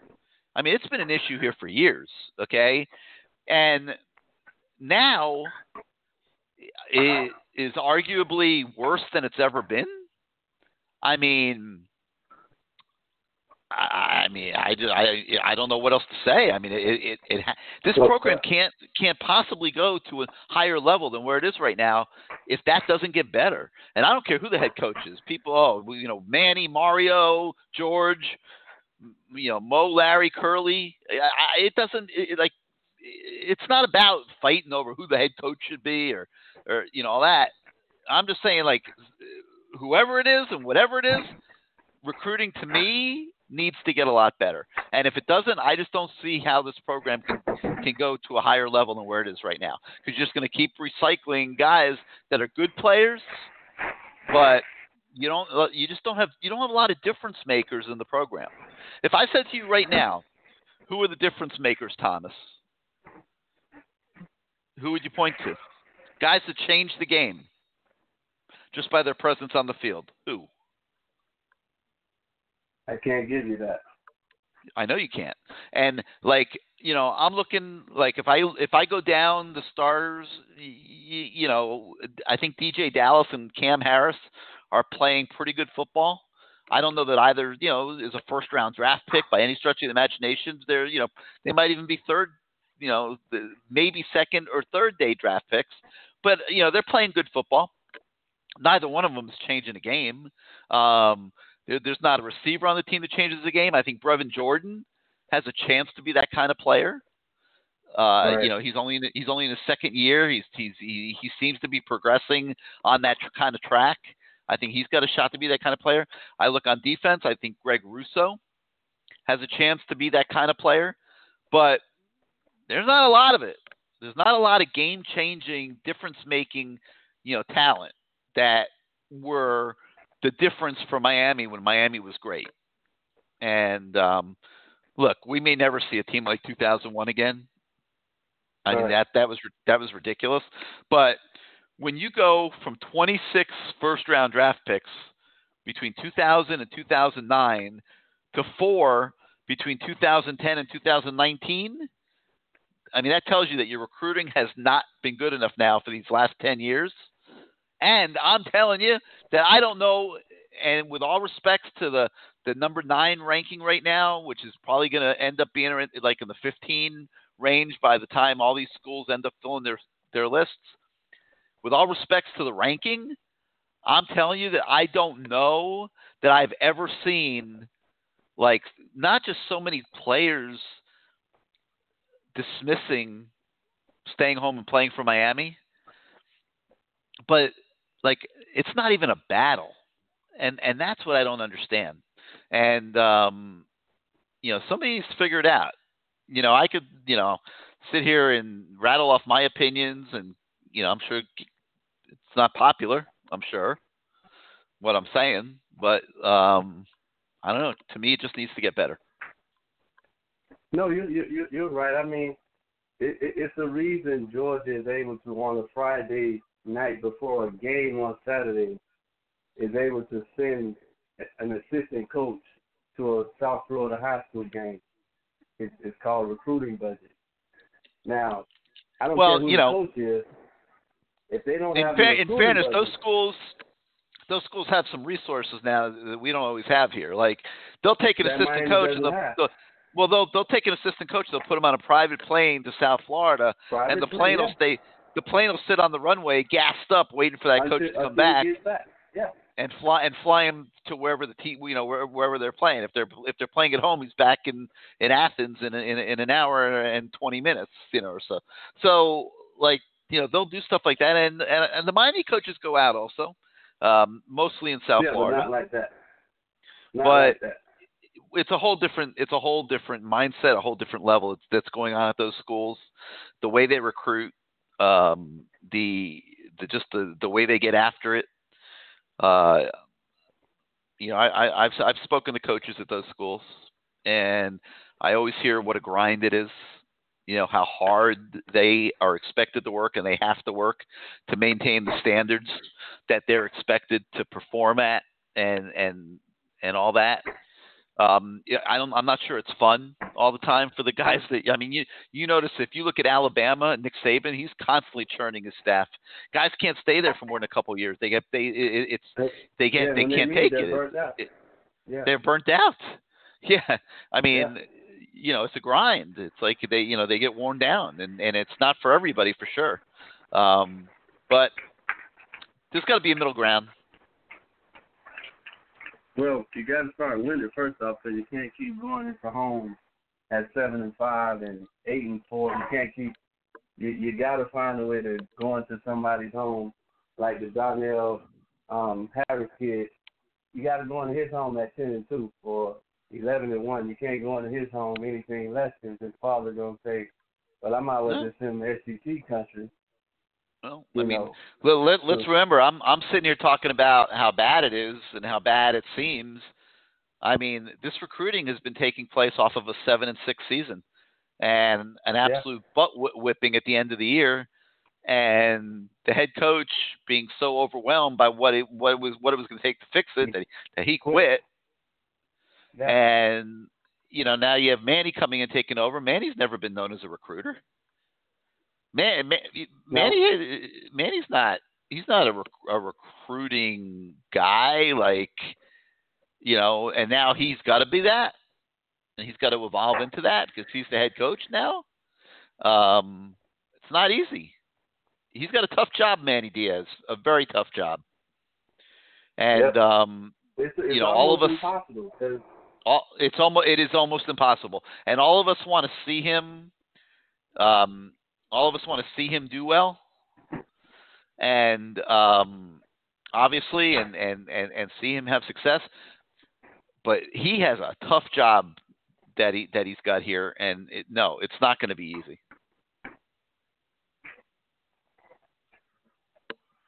All right, you got anything else for us tonight? One one last question. One last question. It's kind of simple. Would Urban Meyer work here in Miami? Don't know.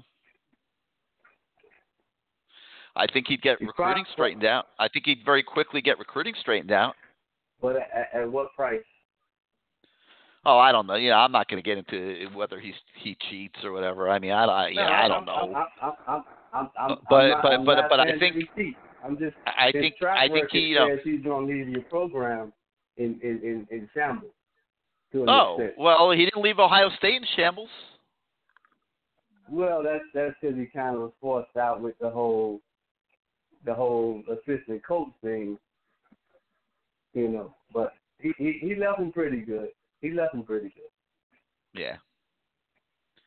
So, all right, man. Well, thank you for being part of the show. Yeah. Yep. Give us a call next time. 563-999-3633, 563-999-3633. Hit the one on your keypad if you want to come on the show. Let's go out to the 239. You're live on CaneSport Live. Hey, what's up, Gary? This is Joe from Naples. Hey, what's up, Joe? How you doing? I'm doing well, How's man. Dominic you? Mammarelli doing over there? You you've been following him for uh, us? Yeah, the kid from Naples, the tight end. Yeah, how's he doing? He's doing pretty good, man. Tight end. Uh, Naples looks good, man. They look good. They Big don't throw the ball to him a lot, but yeah. No, no, it's not really a passing team, but uh they got a pretty good defense and uh but he's a specimen, man. He's got the size, that's for sure. You know, uh I was calling about the coaches. I was going to complain about the coaches and then you're talking about recruiting and you just done pissed me off even more. Little disappointed. Listen, I know. I listen. I just want to say something. I, I know. It, I know it pissed you off, and it, it pisses everybody off, and it you know it it pisses me off because I'm you know if if I'm gonna do if I'm gonna have a website like CaneSport and I'm gonna do a show like this show, I'm not going on a message board and I'm not going on this show and blowing smoke up everybody's butts. Okay, it, it's like I've been doing this for 40 plus years now and like I, I feel like you know you guys should get the benefit of my expertise and and and what i feel i'm seeing and not seeing and, and i tell it like it is and and i know it's not always popular. And you know a guy a guy actually sent me a message today it's like man it just it seems like every like you like like things have been so negative for so many months now. I'm like yeah like the team has lost seven of its of nine games, got its butt kicked. The coach quit. Um, we had a four-hour coaching search. Didn't even like try to see who around the country might want to get the job, and we lost our first two games this year. And our recruiting is is not as good as it needs to be, and yada yada yada. It's like, what am I supposed to say? They, like, like, am I supposed to just lie to everybody? So yeah, I feel you, man. I, I mean, I, I live it every minute of every day, but I mean, I just, I don't know any other way but to be honest. Well, I'll give it to you. You know, you you stick to your guns. You speak uh, you speak your thoughts, even though it might not be uh, you know the popular beliefs, and uh, you know, but you do have the expertise. No one's been following it, you know, the Kings longer than you have. So you know, I'll give it to you there. But going back to the coaching is not only the recruiting aspect of things, but you know, I was at the game, season tickets, and um, I was at the first game, and I don't recall, but did did, did we also fail on a fourth down conversion? Because if, if Mhm. my memory serves me correct, did, did did we do did did we try a fourth down conversion? Um, We did. It got yeah, they blew we- it up. we blew it up. So we were Yeah, we're Eno, not- Eno, we're like, Enos oh, took responsibility for it. He said he said he got the call wrong or something along those lines. So he took responsibility for it.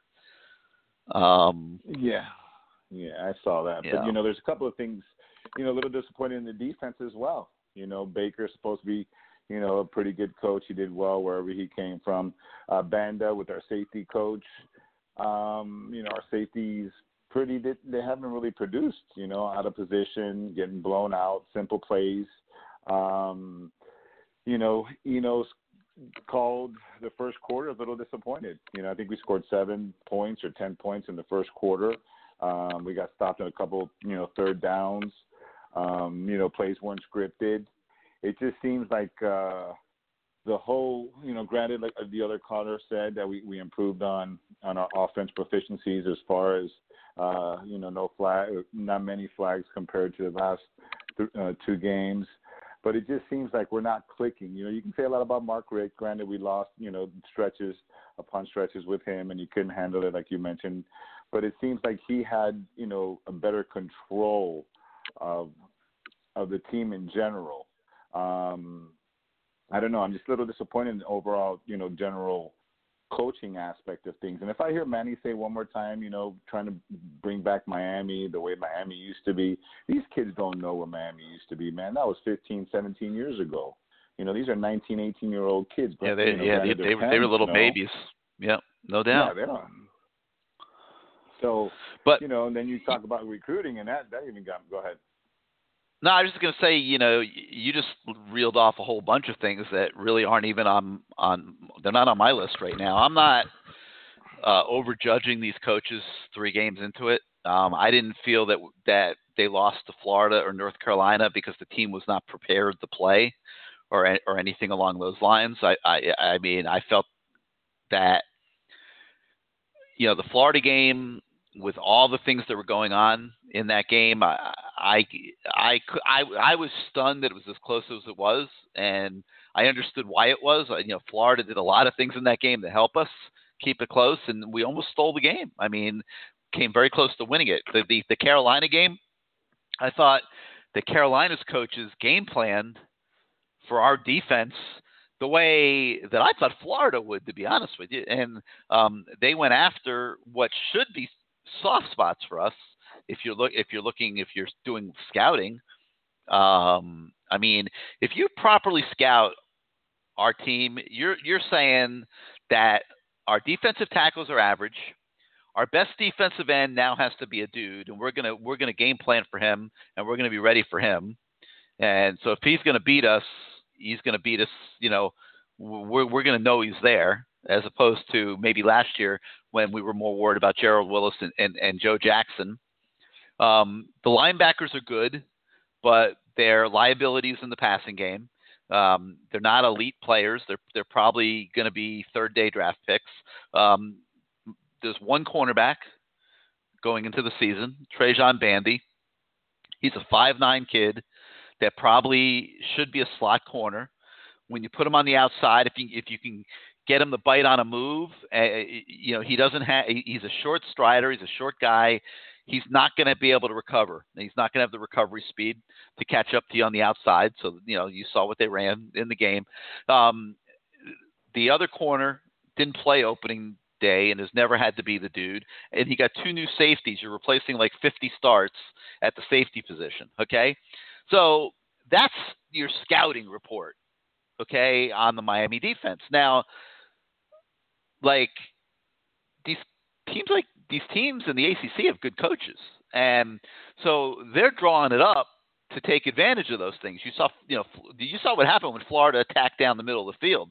Now, Yeah. the, the, the uh, Franks the first time threw a horrible pass, and Amari Carter intercepted it. But you noticed that when they got the ball back a couple plays later, they came right back to a deep pass down the middle of the field, and they completed it for like 65 yards. So they almost discovered by accident that the secondary might be able to be exposed a little bit. Um, so, you know, the, the point I'm making is that it is what it is, and and and that's a talent level of the roster. And you know, I I didn't walk away from those games saying the coaches didn't have them ready to play.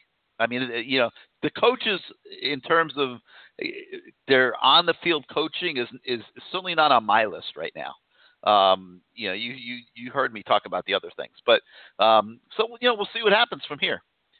Anyway, I got, um, we got to run because we got our special guest on the line now. So uh, uh, I'm gonna let you go. Give us a call next week. We'll do, bro. Good, go. All right, man. Thank. Yep. Thanks for calling in.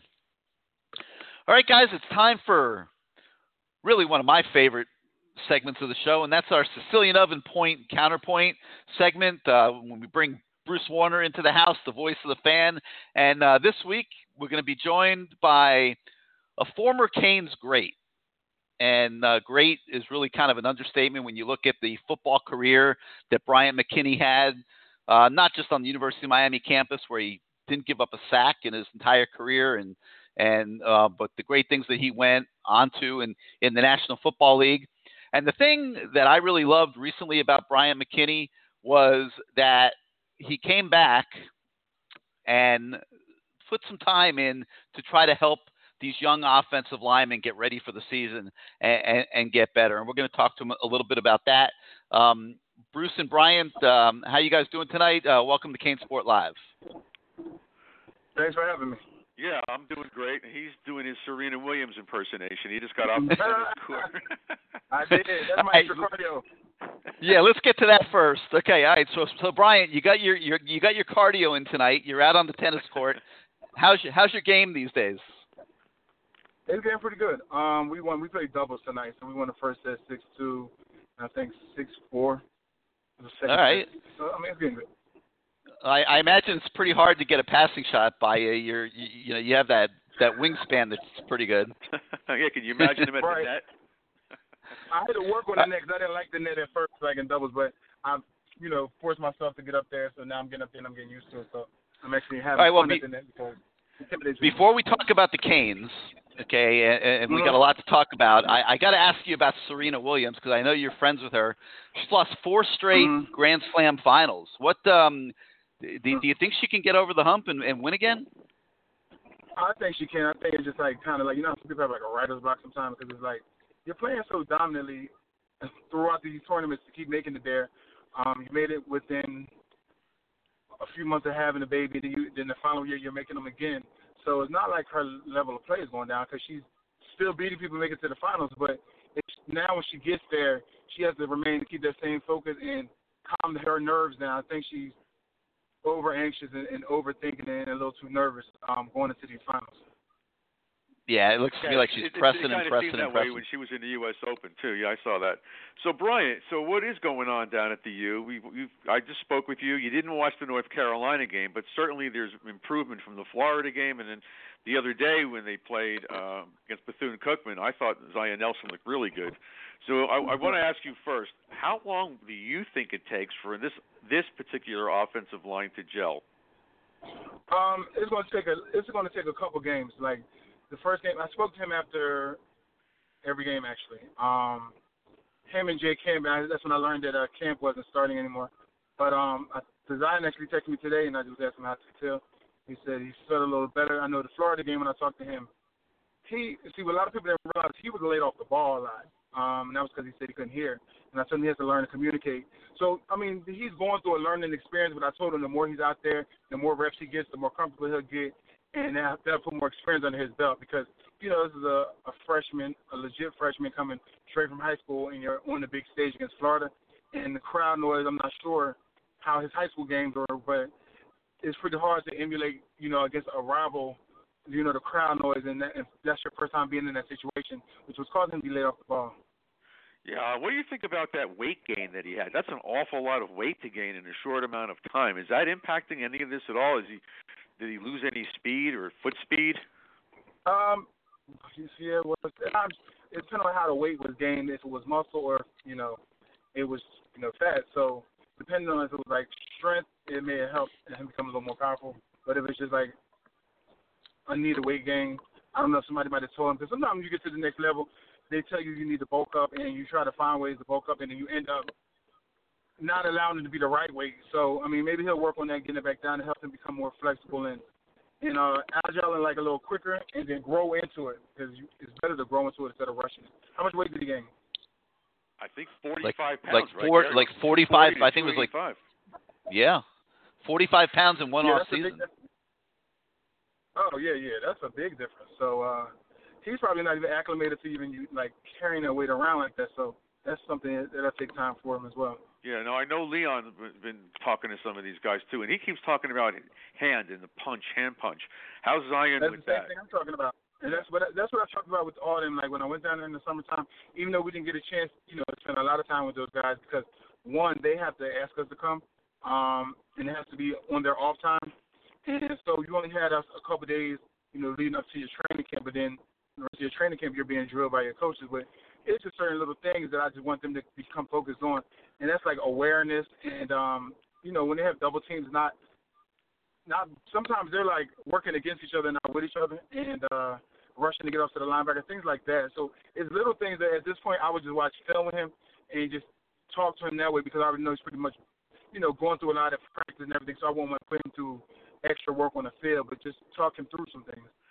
Do you have to tell the coach, the offensive line coach, you have to tell him what you're working on with with with him, or they trust you? No, what I do is I ask what how, what is he teaching, and then I just kind of just show them, okay, this is what he wants y'all to do. Well, how this is how you know can make it easier to to do what it is he's um showing y'all, like far as you know jump short setting and things like that. I just show them like the the where to look at and the area and how to do it. Um, so I don't really uncoach or whatever whatever he's doing. I just try to follow what he's doing, and I just try to show him you know best way Well, to get it done. And using that he's the perfect person for this because he was a left tackle. Leon was on the right side, but I don't know if that matters. But you are the perfect person to work with this kid. Right. So um, using your hands is very important. A lot of them aren't used to that, especially if you come from high school. So you didn't have to worry about shooting your hands and or guys with all this good technique know how to swipe your hands off stuff like that. So that's something that comes with the territory. And I actually just got these weighted gloves, and I wanted to take them down there to them to see if some of those guys could use them. Um, to just practice, use them in practice, like make your hands heavier, so then eventually when you take them off, your hands become faster. That's a good idea. Almost It's a great a, idea. A donut on a baseball bat. It's a company that I um that I'm friends with, and they had sent me some just to see. And I do my seen them, I was like, these guys need them down there to practice on their punching. Yeah, get a get a get him a uh, get a get him a set of about uh, ten or twelve of those things. That'd be great. You know, Right. um, I saw Leon in Orlando, and um, I, I think he's been you know trying to help Campbell out a little bit also, and mentor him a little bit, and you know kind of like what you've been doing, and um, things didn't go very well up there. They they gave up ten sacks, and not all of them were the offensive line fault, but but it, it was about as rough as an offensive line night as I think I've ever seen here, Brian, and and and I go back way way beyond even when you played, and um, it was rough. It was really rough, and Yeah. and and and poor Leon leaving the stadium, he, he looked like he you know just seen somebody die. I mean, he was so upset. Um, you worked with these guys in the summer, and, and I know that you saw some things that you thought could be better. Um, talk a little bit about your ex- that experience and um, the type of potential that you feel that the guys that are out there right now might have as the season goes on. I think they have a lot of potential. They just have to clean up a bunch of little things. A whole bunch of little things turn into a big thing. You know what I mean? That's why I said even on a combination block, um, coming off too early sometimes or not being square and working together, and then you know now somebody to rush off too fast to a linebacker, then that three technique or whatever gets loose and makes the tackle for loss. So things like that, and pass protection, the lunging and lunging and stopping your feet, is, is all those type of things are things that they can correct. They're not they're beating themselves in a lot of these things because they're making things harder on themselves.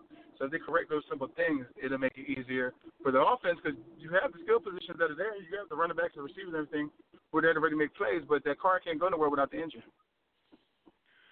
So do you think that the offensive line now is is uh, look? We saw some some pretty big runs in the last game or two. Um, I like the fact that they run the ball and run the ball often.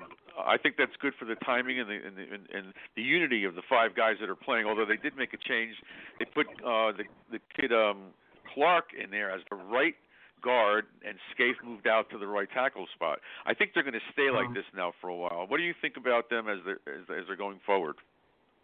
Um, well, it seems like it kind of benefited them by you know making that adjustment. So I believe they'll stay like that for a while too. Um, I told Cam to just continue to do his best and, sh- and earn his spot back. But in the meantime, um, they made the decision that they needed to make uh, for the betterment of the team. And um, I think they're making improvements. Well, I just have to see because I mean, Bethune Cookman is in the team that I'm going to look at and be like, okay, you know what I mean? Like, oh, I see strike. So it's like I want to see somebody else.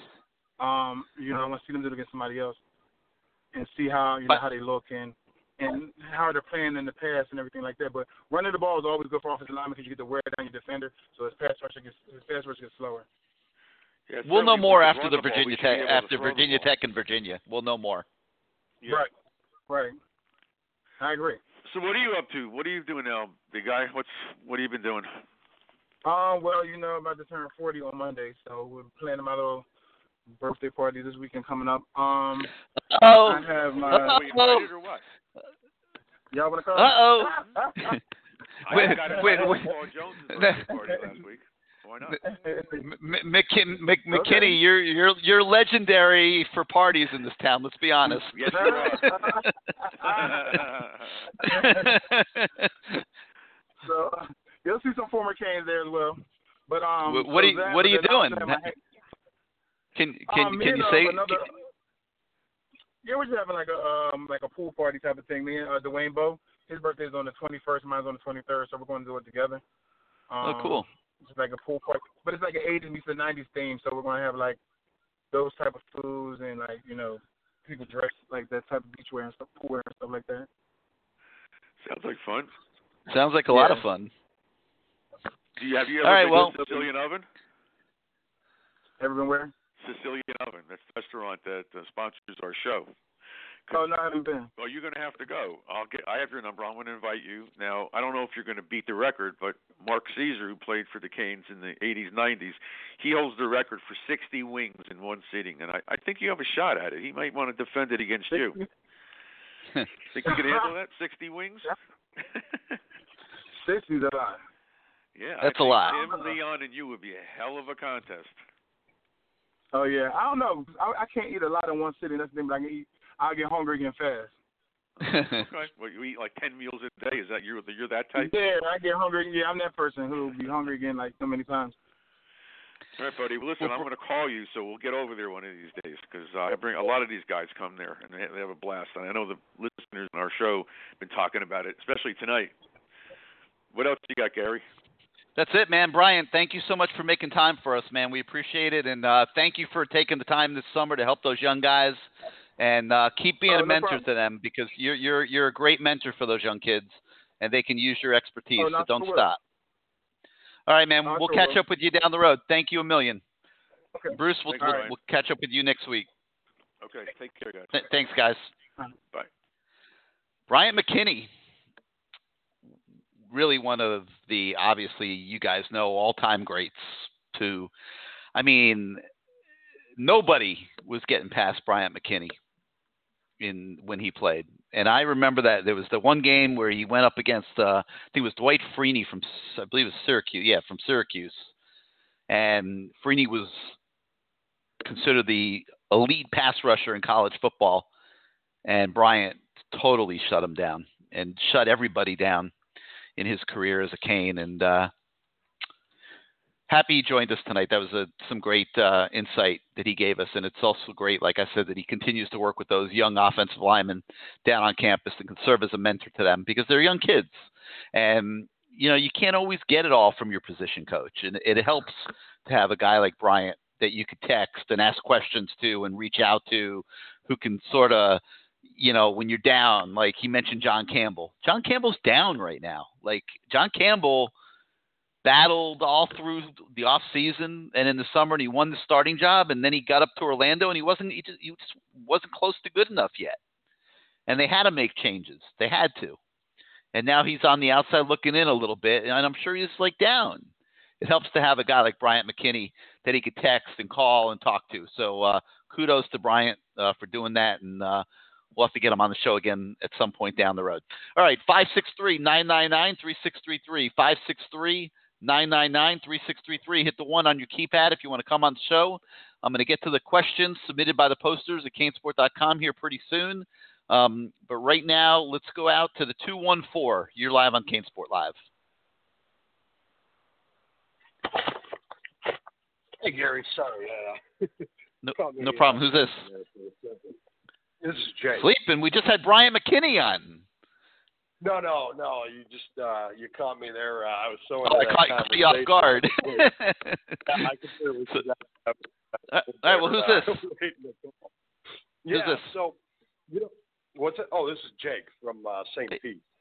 What's up, Jake? What you got for us, man? Yeah, you know, one of the things, uh, you know, I, I just can't help thinking. I was at that North Carolina game, and uh, we left seven points on the board from kicking. And is there any talks? Is there a backup plan if this kid can't get it together? Kicking. I think it was more than seven. I mean, it, it it was really more than seven if you look at the fact that Manny went for it on fourth down that one time instead of kicking a field goal. Yeah, I mean, yeah, when you lose by three points. I mean, That's that's a tough ten. That, that that's really ten. You know, two missed field goals, the extra point, and not getting not not getting the three points when they were down there and could have kicked the field goal. That, points at the that's ten points left on the field. Well, there was another one where it probably would have been about a 45, 48 yarder too that uh, they passed up and just said, "Nope, we're going for it," or they punted, whatever. But yeah, it was uh, it was a joke. But I mean, is there any talks? Is there is there a plan if this kid can't get it together? I mean, we can't. you can't have I don't- a season go by the wayside because of a kid. Yeah, I don't think there's a plan right now. I mean, this kid's got a lot of talent. I, I mean, I watched him in, in in I've watched him a lot. I mean, the kid has the kid has a lot of talent. He's got one of the strongest legs in college football. Puts every kick on kickoffs out of the end zone. So that's one element of it where he's great. Okay, um, field goals. I mean, he's got 50 to 55 yard range, and I watched him in warm ups the other day, and he probably took maybe a dozen kicks on his like official warm up r- routine, and he he made 11 of the 12.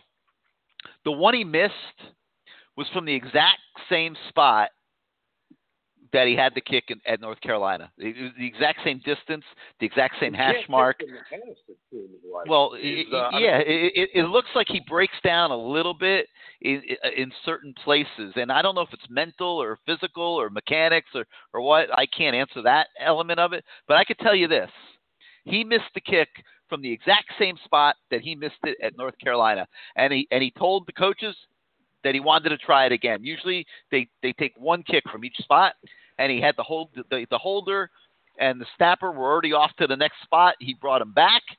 He redid the kick, and that and then then he made it. And I just wonder, you know, if the misses are starting to get to him a little bit.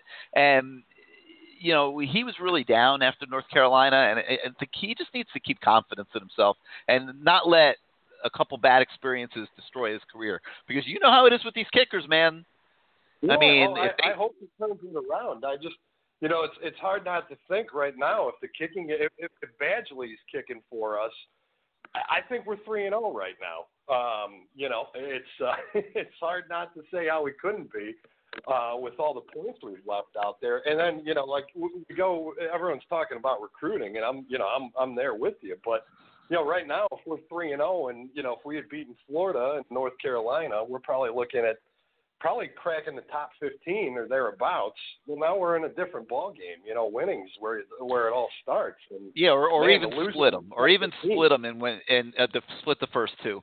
But here's the thing: you can't play that game, and here's why. Uh, We're focusing on that element of it and those handful of plays, there were a hundred and some odd plays in in, in those games. They, they didn't they didn't lose just for that reason. Um, No. You know, the North Carolina game, there were a lot of big plays given up. First quarter off. I mean, that was Yeah, yeah. no, no, I mean, but but it's just like with with the other things we have going on. Just yeah, to to lose games on on lost points is just brutal, killer. But um, you know, one so one of the other things I wanted to ask you about, and uh, you know, I know you touched on the the whole Zach McCloud thing um, with redshirting him. You know, it just seems to me like, you know, I, I'm actually a huge fan of Manny Diaz, but roster management, I, I don't know if this is something that he's really putting his thumb on here because it's like, man, couldn't do we really need him to be a player that good to be sitting on the bench ninety percent of the time this year, and then next year we're talking about starting two guys, three guys with zero experience. Uh, Yep. You know, maybe Sam Brooks. He, he looks like he could be a stud, That, but you know, that, who that that's He's how it is here, man. There's no there, this. That's how it is. It, it- this has been going on for years. I mean, we we don't redshirt enough guys. We we blow years No, with guys that are doing very little, um, and then they finally get to the point where they're third and fourth year players, and they're just starting to really get good, and they're out, they're gone. Uh, I don't know. I mean, I get it. I mean, the, the, you know, the coaches are trying to win now. They're trying to win now, and they feel that Zach McCloud is an asset not playing for towards that. championship. I mean, even if we go reel off ten wins in a row and whoop Clemson, we're still not playing for an national championship. I mean, it's never going to happen. But I mean, I'm just saying, we lost two games. Like, the, I mean, now you're playing for respect, and you're playing to try to get to nine or ten wins. Uh, you know, get to that ACC championship. Why not redshirt the guy? But I mean, more to the point, actually, like like when I'm looking at too, I, feel like in recruiting we get so top heavy too, because like we go into crisis mode. It seems like you know this year we're, we've got four. It seems like you know good linebackers that we're recruiting this year that we've got committed.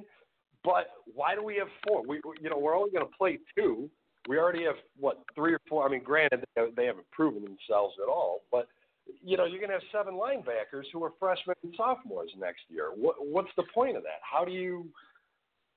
That just seems like massive imbalance to me. I, I, I mean, uh, we've we haven't signed a good uh, we haven't signed a good linebacker that's worked out in five years. You know, four four or five years since these guys got No, recruited. No, I mean not since the Hall uh, with, with the the three guys they recruited here, but Yeah. but it just seemed like balance it out. Take two guys a year instead of just. Cause then it seems to me like it, you- you get dead roster where. Well, they had they had no they had no linebackers then either. That's why they had to recruit those guys all at the same time. But uh, you know, this is not this is not a sudden problem that's go that's that's going on here. I mean, this has been going on now for 15 years. You know, Yeah. bad numbers, bad evaluations, not recruiting enough elite players. You know, it.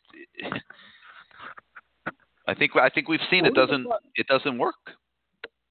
What are your thoughts with uh, you know uh, all the new Miami stuff? Uh, it, it's to me, you know, I just don't I don't hear about these guys grinding like they used to. You know, I, I lived in, in South Florida. I lived in Miami from 2001 to 2005, so we were still pretty damn respectable then. Man, I mean that, that's all you heard about was these guys grinding in the off season. I remember, uh, you know, back there, Reggie Wayne, Edgerrin James, all those guys would come down and they practice like all hell in the off season with these guys, and uh, you just don't Well, hear about these. Like, I mean, grinding he, he, here's the thing. All right, so Manny Manny gets the head coaching job, and he he's inheriting a down team and a down program. Let's let's be honest. The players just got their butts kicked. Their coach walked out and quit. Um, so he's trying to come in, rally the troops, create an uplifted feeling. He's trying to rally the fan base. He's trying to rally the recruits.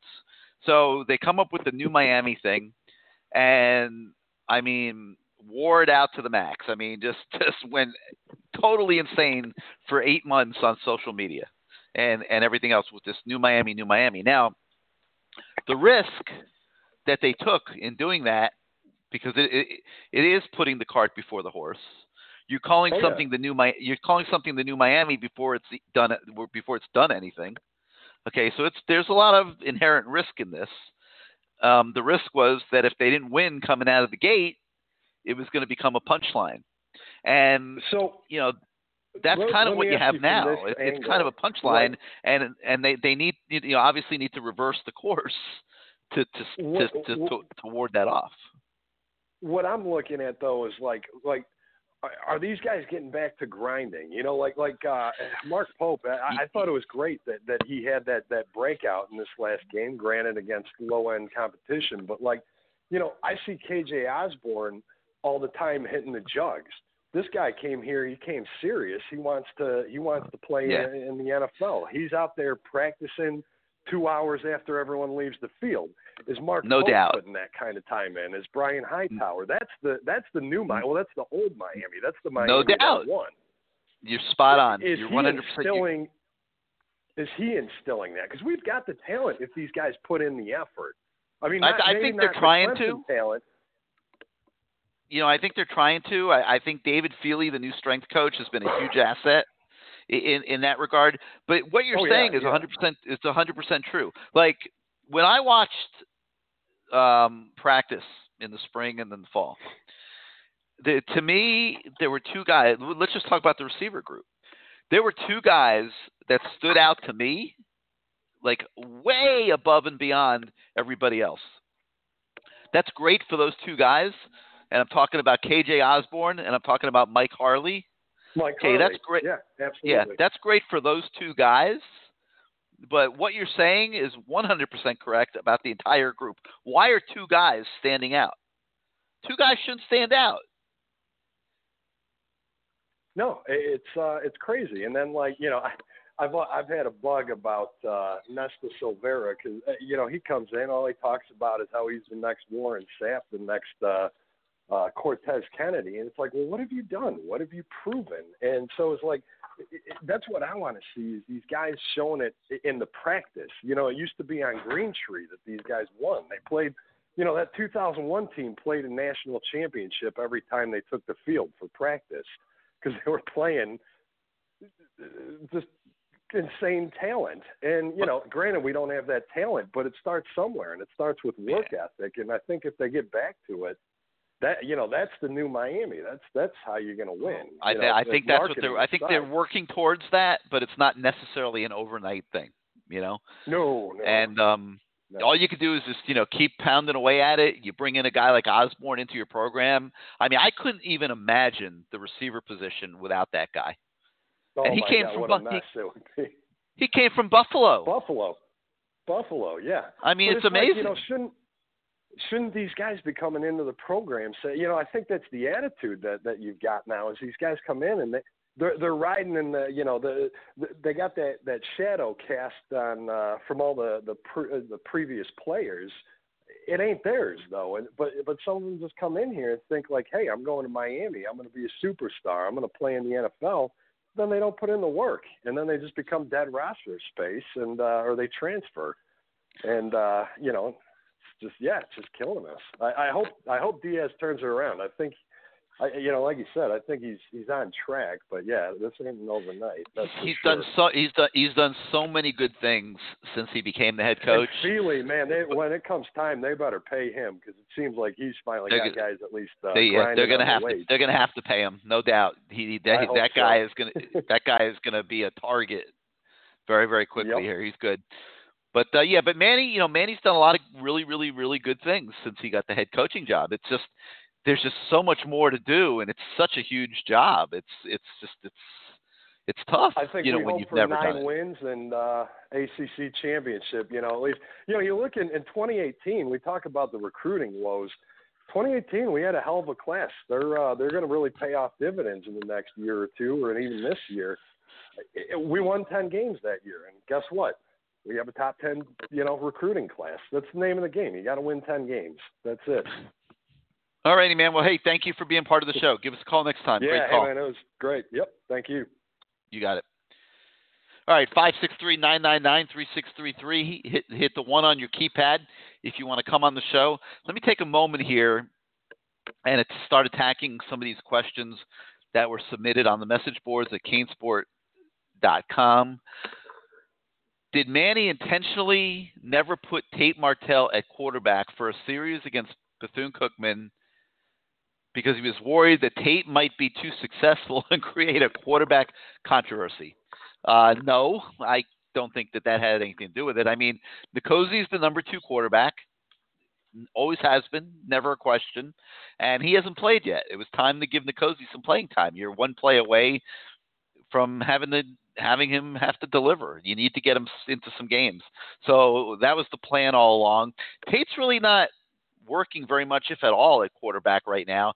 Um, he's trying to become a receiver, and you know he's got some athletic ability and some burst, and then you know they're trying to work with him as a receiver. Uh, whether he'll ever be a great receiver, I have no idea at, at this point. But uh, but that's where he's focusing most of his attentions right now, and it really didn't make any sense at all to put him in that game at quarterback. Where will this program be three years from now? Wow, I mean that's a that's a phenomenal phenomenal question. I mean, it's either going to be on an upward trajectory where you feel good about what's going on, or it's going to be same plus same plus same, and that'll be about the time that people start saying, hmm, you know, I don't know if Manny's going to be able to do it.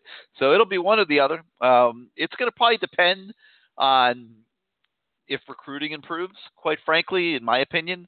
Um, if recruiting stays about the same or, or not even as good, then I think that the end results are going to be the same or not as good. So um, here's something you got to remember, and you've probably heard me say this before.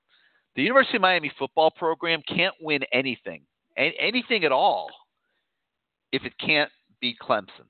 Okay, that's reality. That's not BS. Okay, that is total reality.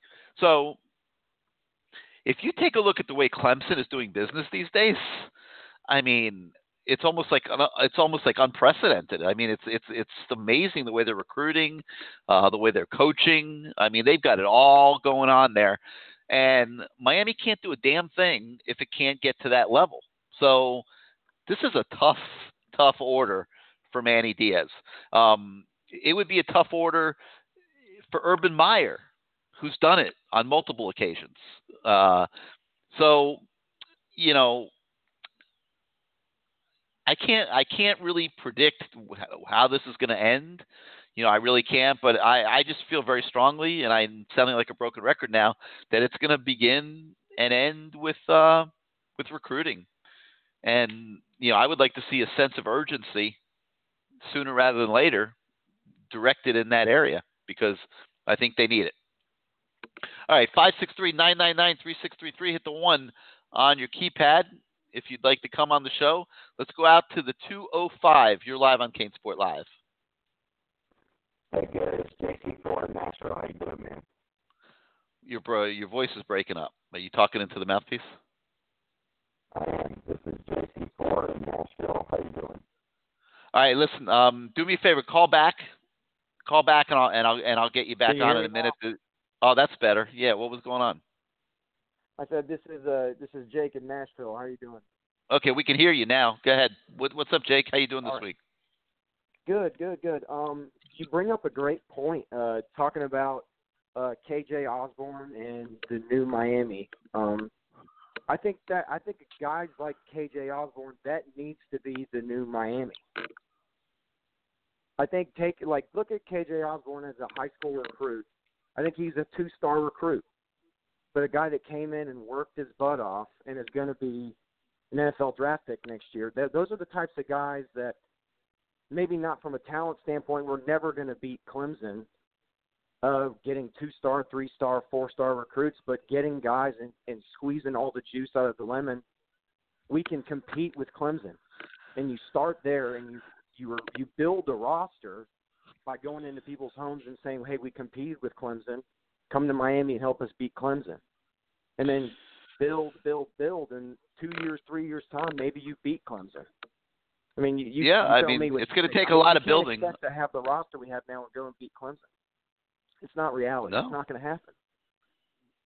No. Lots got to change. But you take you take you take a roster that we have now, and you and you shore up the the miscues, the little mistakes, the missing kicks, the blowing assignments in the secondary. You take those things, you shore up. We have an offensive line that's improving. We have a quarterback. We have playmakers now. We have an offensive coordinator that can scheme defenses and get the get uh, the ball in our playmakers' hands and score points. You, I mean, it, it, I honestly feel more comfortable with the growth and progression from the offense than I do with what I've seen from the defense so far. Oh, there's no doubt. Again, but well, did you hear? Uh, I, I it was probably about 45 minutes ago. I don't know if you were listening or not, but I I sort of went through what the scouting report would be for an opponent on the defense if somebody was doing like a real scouting report. Did you did you hear me talk about that? I did, and you're absolutely right. It's Okay. Exactly they're the So- opponents are doing exactly what they should do: get the ball Yeah. out quick, and so let's see if the, the let's see if DBs can cover guys one on one if Miami wants to play aggressive. Because I'm not but but you know so the point the the point I'm making is that that the that it seems exactly what you just said is is not a surprise. No, it's not. It's it's not at all. I, I why would I why would I why would I hold the ball and let the front seven who historically over the past two or three years, you've got good linebackers, you've got great pass rush. Why why would I why would I hold on to the ball when Miami struggled in the secondary covering man to man right now? I mean, that's that, and that seems to be what teams are going after, and that'll be a concern going forward. And I, I, don't think, I don't think it's going to ne- it can necessarily be a weakness. I I'd love to see, you know, the growth continue. This, I I really think that the mindset of the team, the culture shift that Manny Diaz keeps talking about, where we just want to get, we want to we want to play the best version of Miami every single week. I really think if the team buys into that, the team will be better week 12 than they are week 2. And if they do, then they'll beat these teams they should beat. I mean, that's the right approach. I mean, you see that Yeah. at Alabama, don't you? Nick Saban beats Louisville 42 to 14 last year, and he's upset because Alabama didn't play the best game Alabama could play. Well, I'm I'm still expecting this team to keep getting better and and and, and win the bulk of these games. I, I said before the year I thought it was a nine win team. I thought nine was the bar, and I thought it was a fair bar. Mm-hmm. Uh, Vegas said it was saying eight and a half. Um, I still think it's fair. I mean, I when you look at the schedule and and what they have to play, I mean, there's going to be some tough outs. There's no doubt about it. I mean. Um, I don't know about I- Virginia I Tech, but Virginia for sure is going to be a tough out. Um, at Florida State, I, I know they're struggling. They're down right now. That's going to be their Super Bowl. That's going to be a tough out. I think at Pitt At Duke, is at Duke really scares me. That's, that's Well, I don't even. I don't even want to think about at Duke yet. We still got all these other ones Oh, before we get to Duke. But but yeah, you got some tough outs. You know, so we'll see. You do, and and I really think if what they're preaching is true, if they're saying this is the new Miami, which you know you don't, I think it's really too soon to tell. I think the new Miami is going to be: do they improve every week? Do they play their best game every week? Because you historically, Miami has played to the level of their competition time and time again, and that's been the problem. Yep. We want to get guys that are. Give me a three-star guy that's going to play. That's going to develop and grow over the five-star or the four-star guys we've been getting that that haven't developed at all. I mean, how many three, four-star linemen have we come in here that came in here not developed and they've just been absolute busts? I mean, absolute busts on the offensive line. There's no guarantees, man.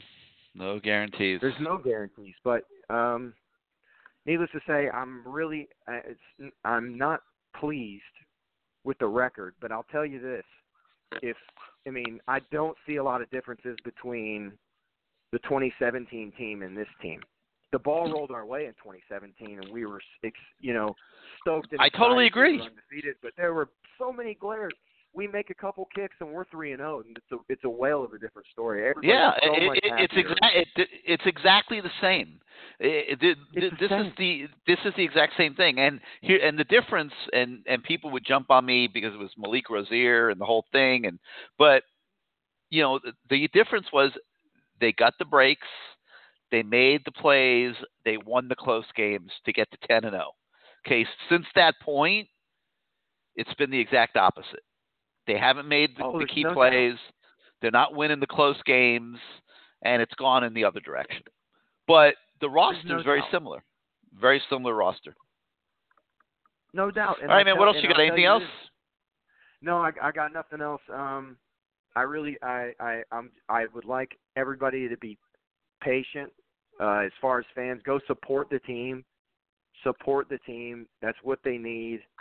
Um, get them going on a little bit of run. I don't think Virginia Tech's going to be a true test. I, I think that Virginia game is going to tell us everything we need to know about the new Miami.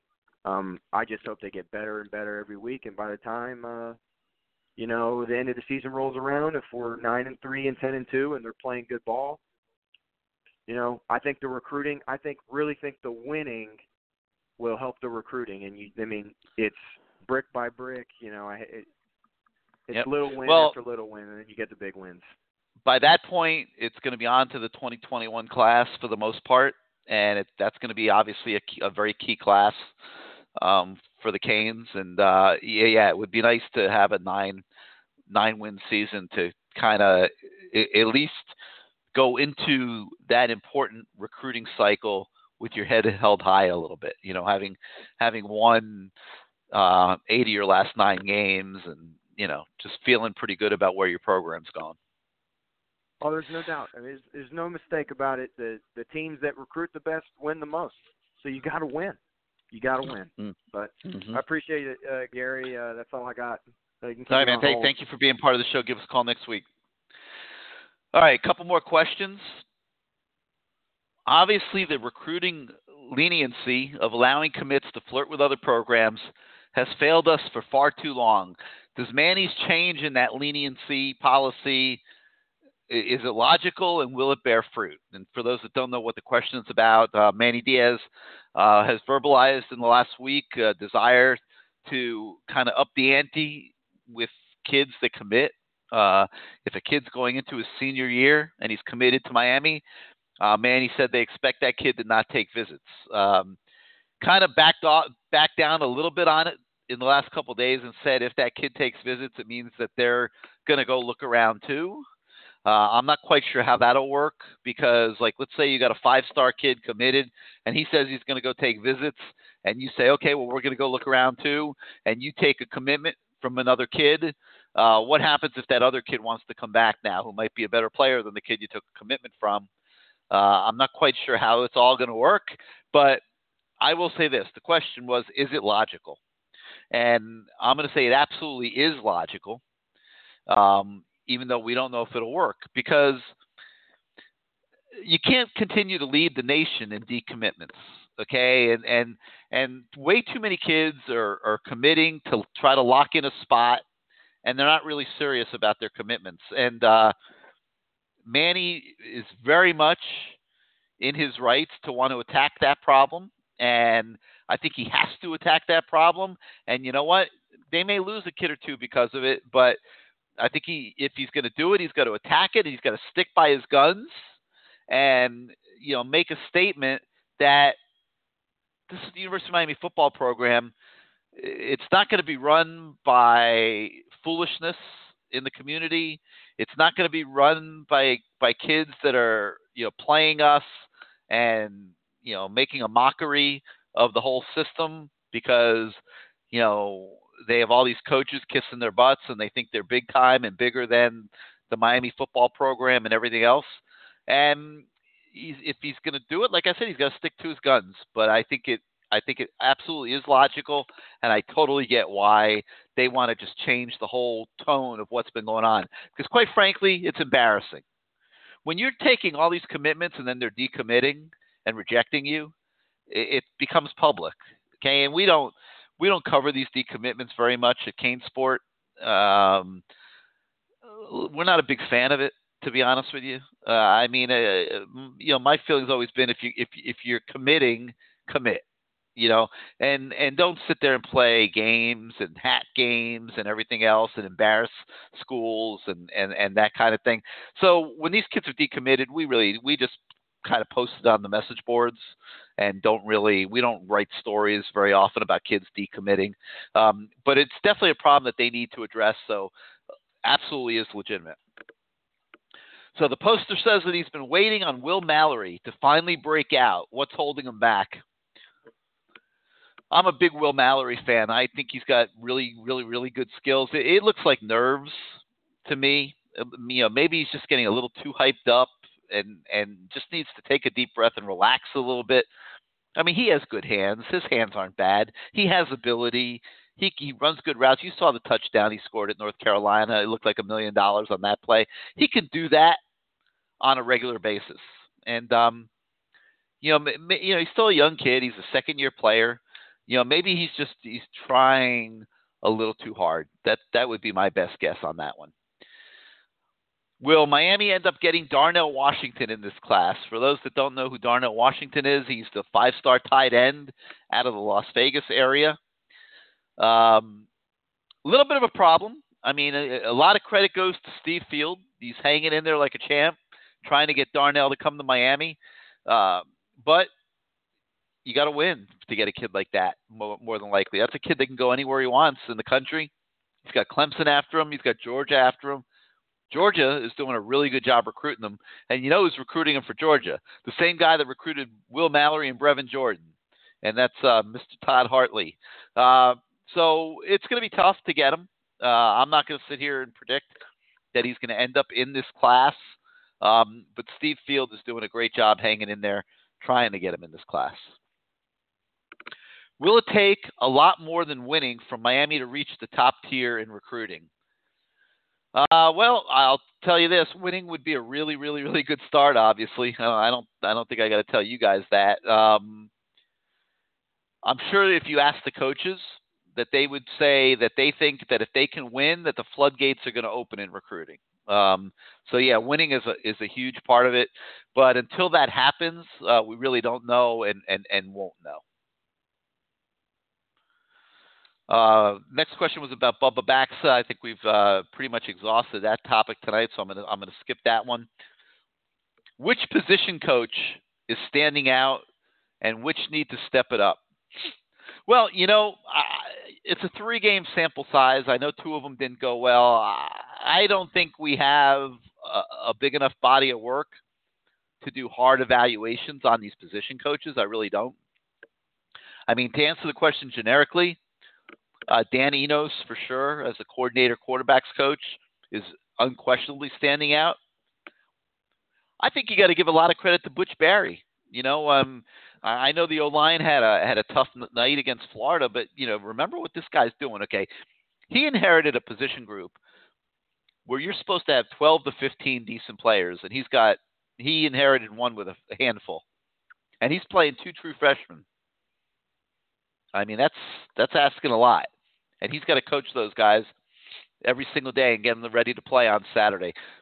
So I think you got to give Butch Barry a lot of credit if you're talking about position coaches standing out. I think Coach Stubbs at the wide receiver spot seems to be doing a decent job, especially now with more and more of those guys getting involved. Steve Field at tight end, you got to give him some props. I mean, he's got true freshman Larry Hodges making a big contribution. So you got to give Steve Field a shout out there. Defensively, I think things have been just been okay. You know, nothing really standing out at the moment. So um, I, I think I'll I'll leave it at that for now. I don't I just don't think we have a big enough body of work to really evaluate too much on uh, on coaches. All right, back to your calls. Let's go to the three five two. You're on CaneSport Live.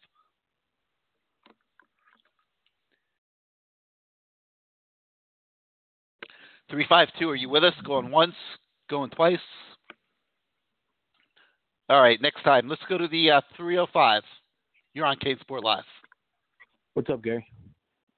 Doing good. Who's this? Three uh Cino three oh five. Hey, what's up, Cino? What do you got for us? Okay, so here's here's my only thing um, about recruiting. You have you've had now three coaches uh, four four coaches, right? You have Randy, you had Golden, Richt, and now Manny Diaz, and they've all struggled with the same issues in recruiting, not being able to land the top players. So my question is this for you: Could it be something more than not having enough good recruiters on staff? Could it be that maybe we've had some good recruiters? Look at James Coley doing great in Georgia.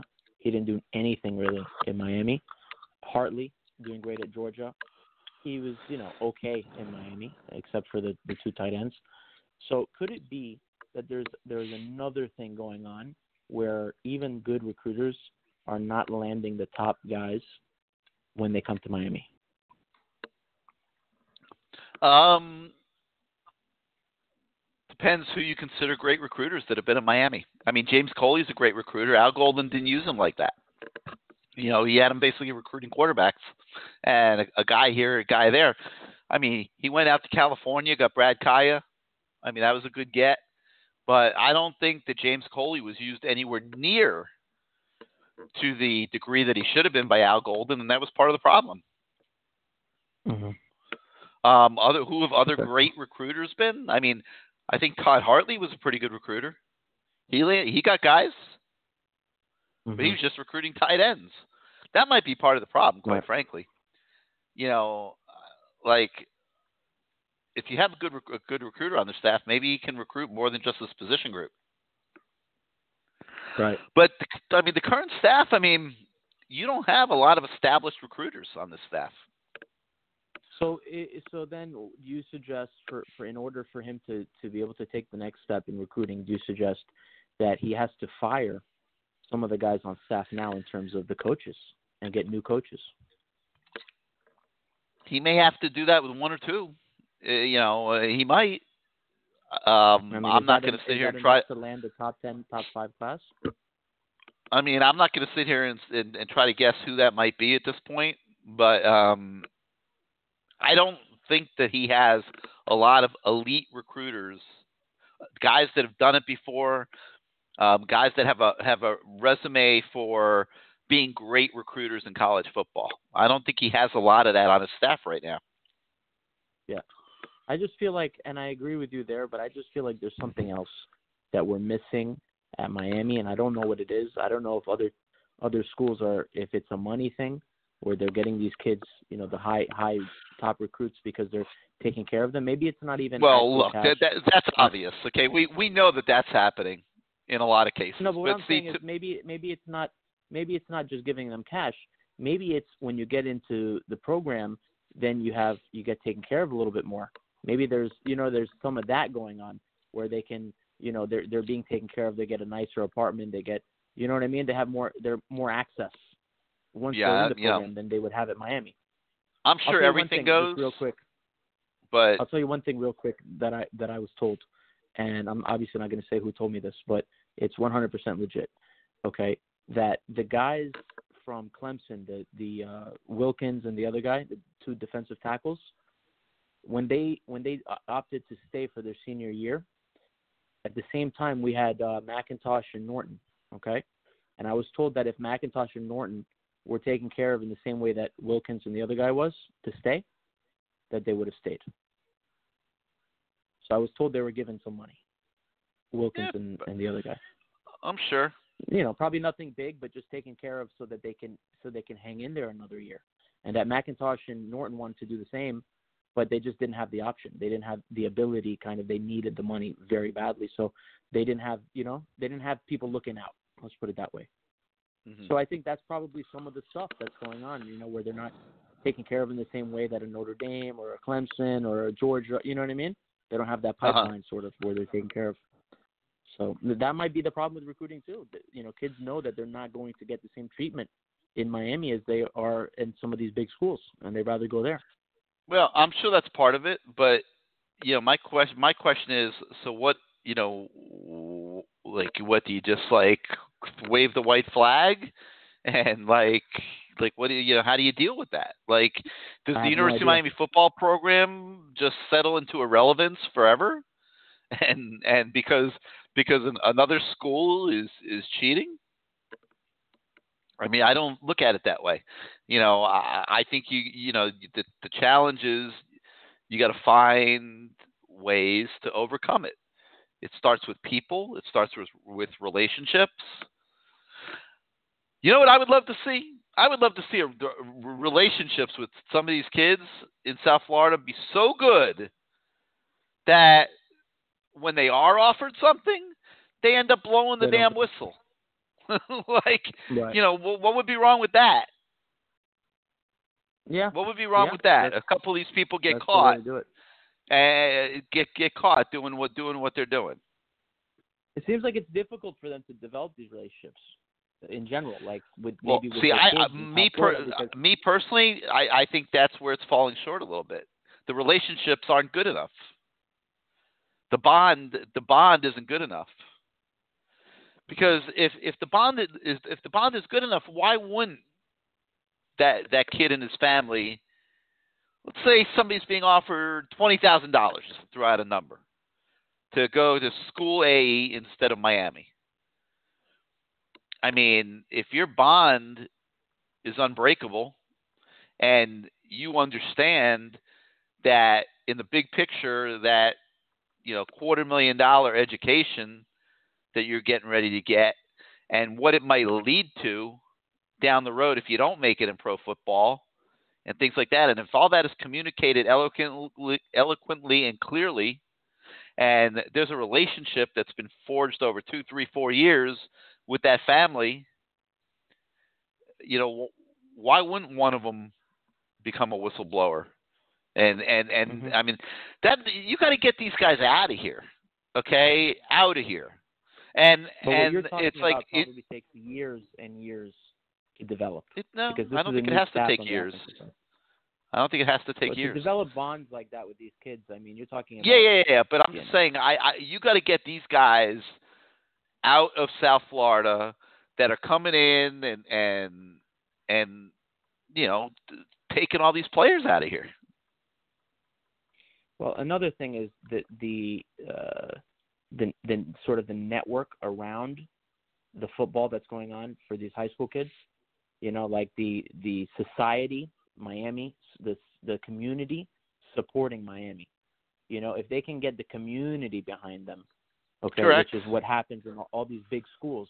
They have such a strong community around it that kids already naturally are drawn to be, feel loyal to their their school. Correct. We don't have any of that in Miami. You know. Nope, nope. That's that's that's, that's something that's lacking, no doubt.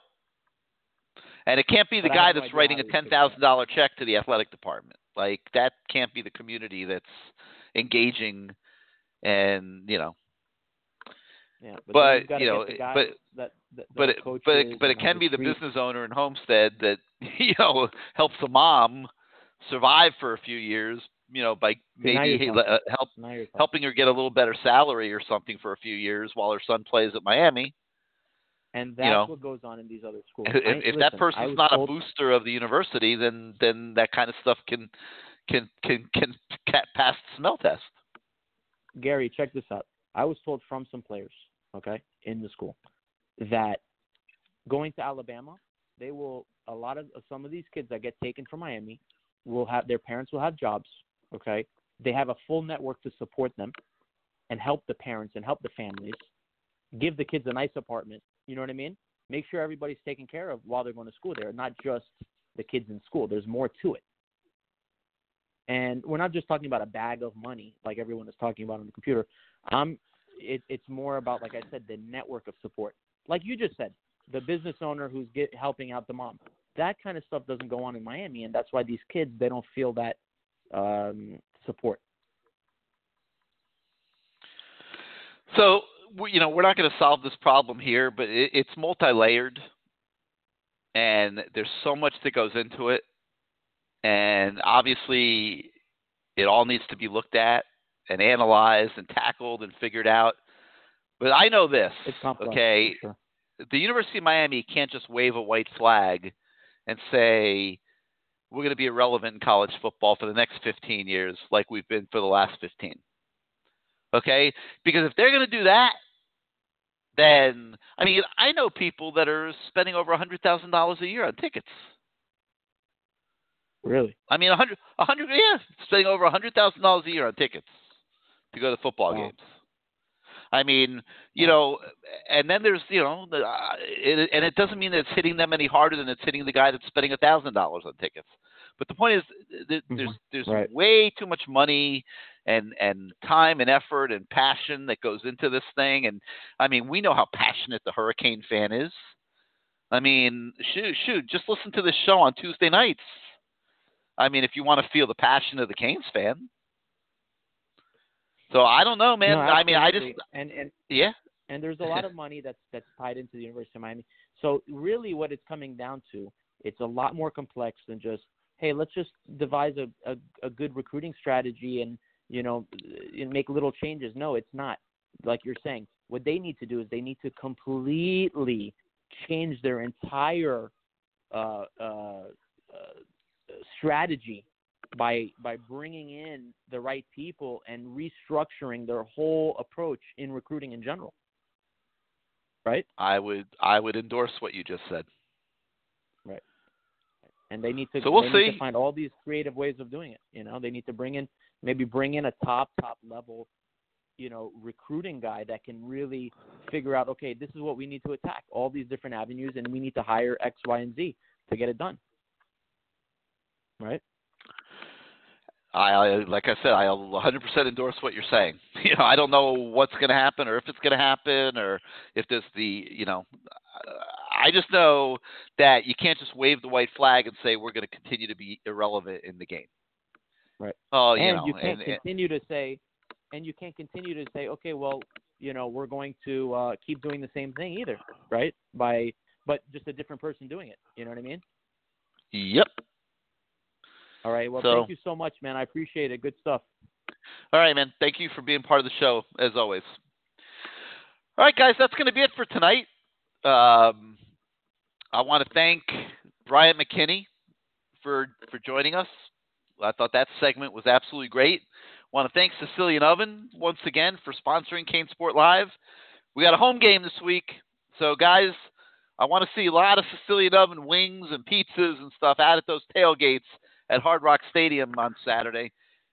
Again, the closest locations to Hard Rock, Plantation, okay, which is at the Fountains Complex off University Drive, and Aventura, which is at Biscayne and 205th. You can go to either one of those two. You could be at the stadium in 10 to 15 minutes after that and enjoy some great food at your tailgate. Or you could be like Mikester, and I mean the game will be over at 7:30. I mean, go, go to Sicilian Oven for dinner after the game. They got TVs. You can watch the games. Um, be a great, great way to try out some of that just absolutely phenomenal Italian food that I've been talking to you guys about show after show, week after week for a couple years now. And um, you know, Ralph Salvo and his whole crew, they just do an amazing, amazing job. So uh, get on out to one of those six Sicilian Oven locations, SicilianOven.com. You can check them out. Um, you'll not only love the taste, you really, truly will taste the love. And uh, we'll be back next Tuesday night to talk a little bit about how the Central Michigan game went and continue our dialogue on all these great topics that came to the forefront tonight. So, uh, with that, I want to say thank you, everybody, for listening. We'll see you at the stadium on Saturday. We'll see you back here uh, next Tuesday night. Good night, everybody.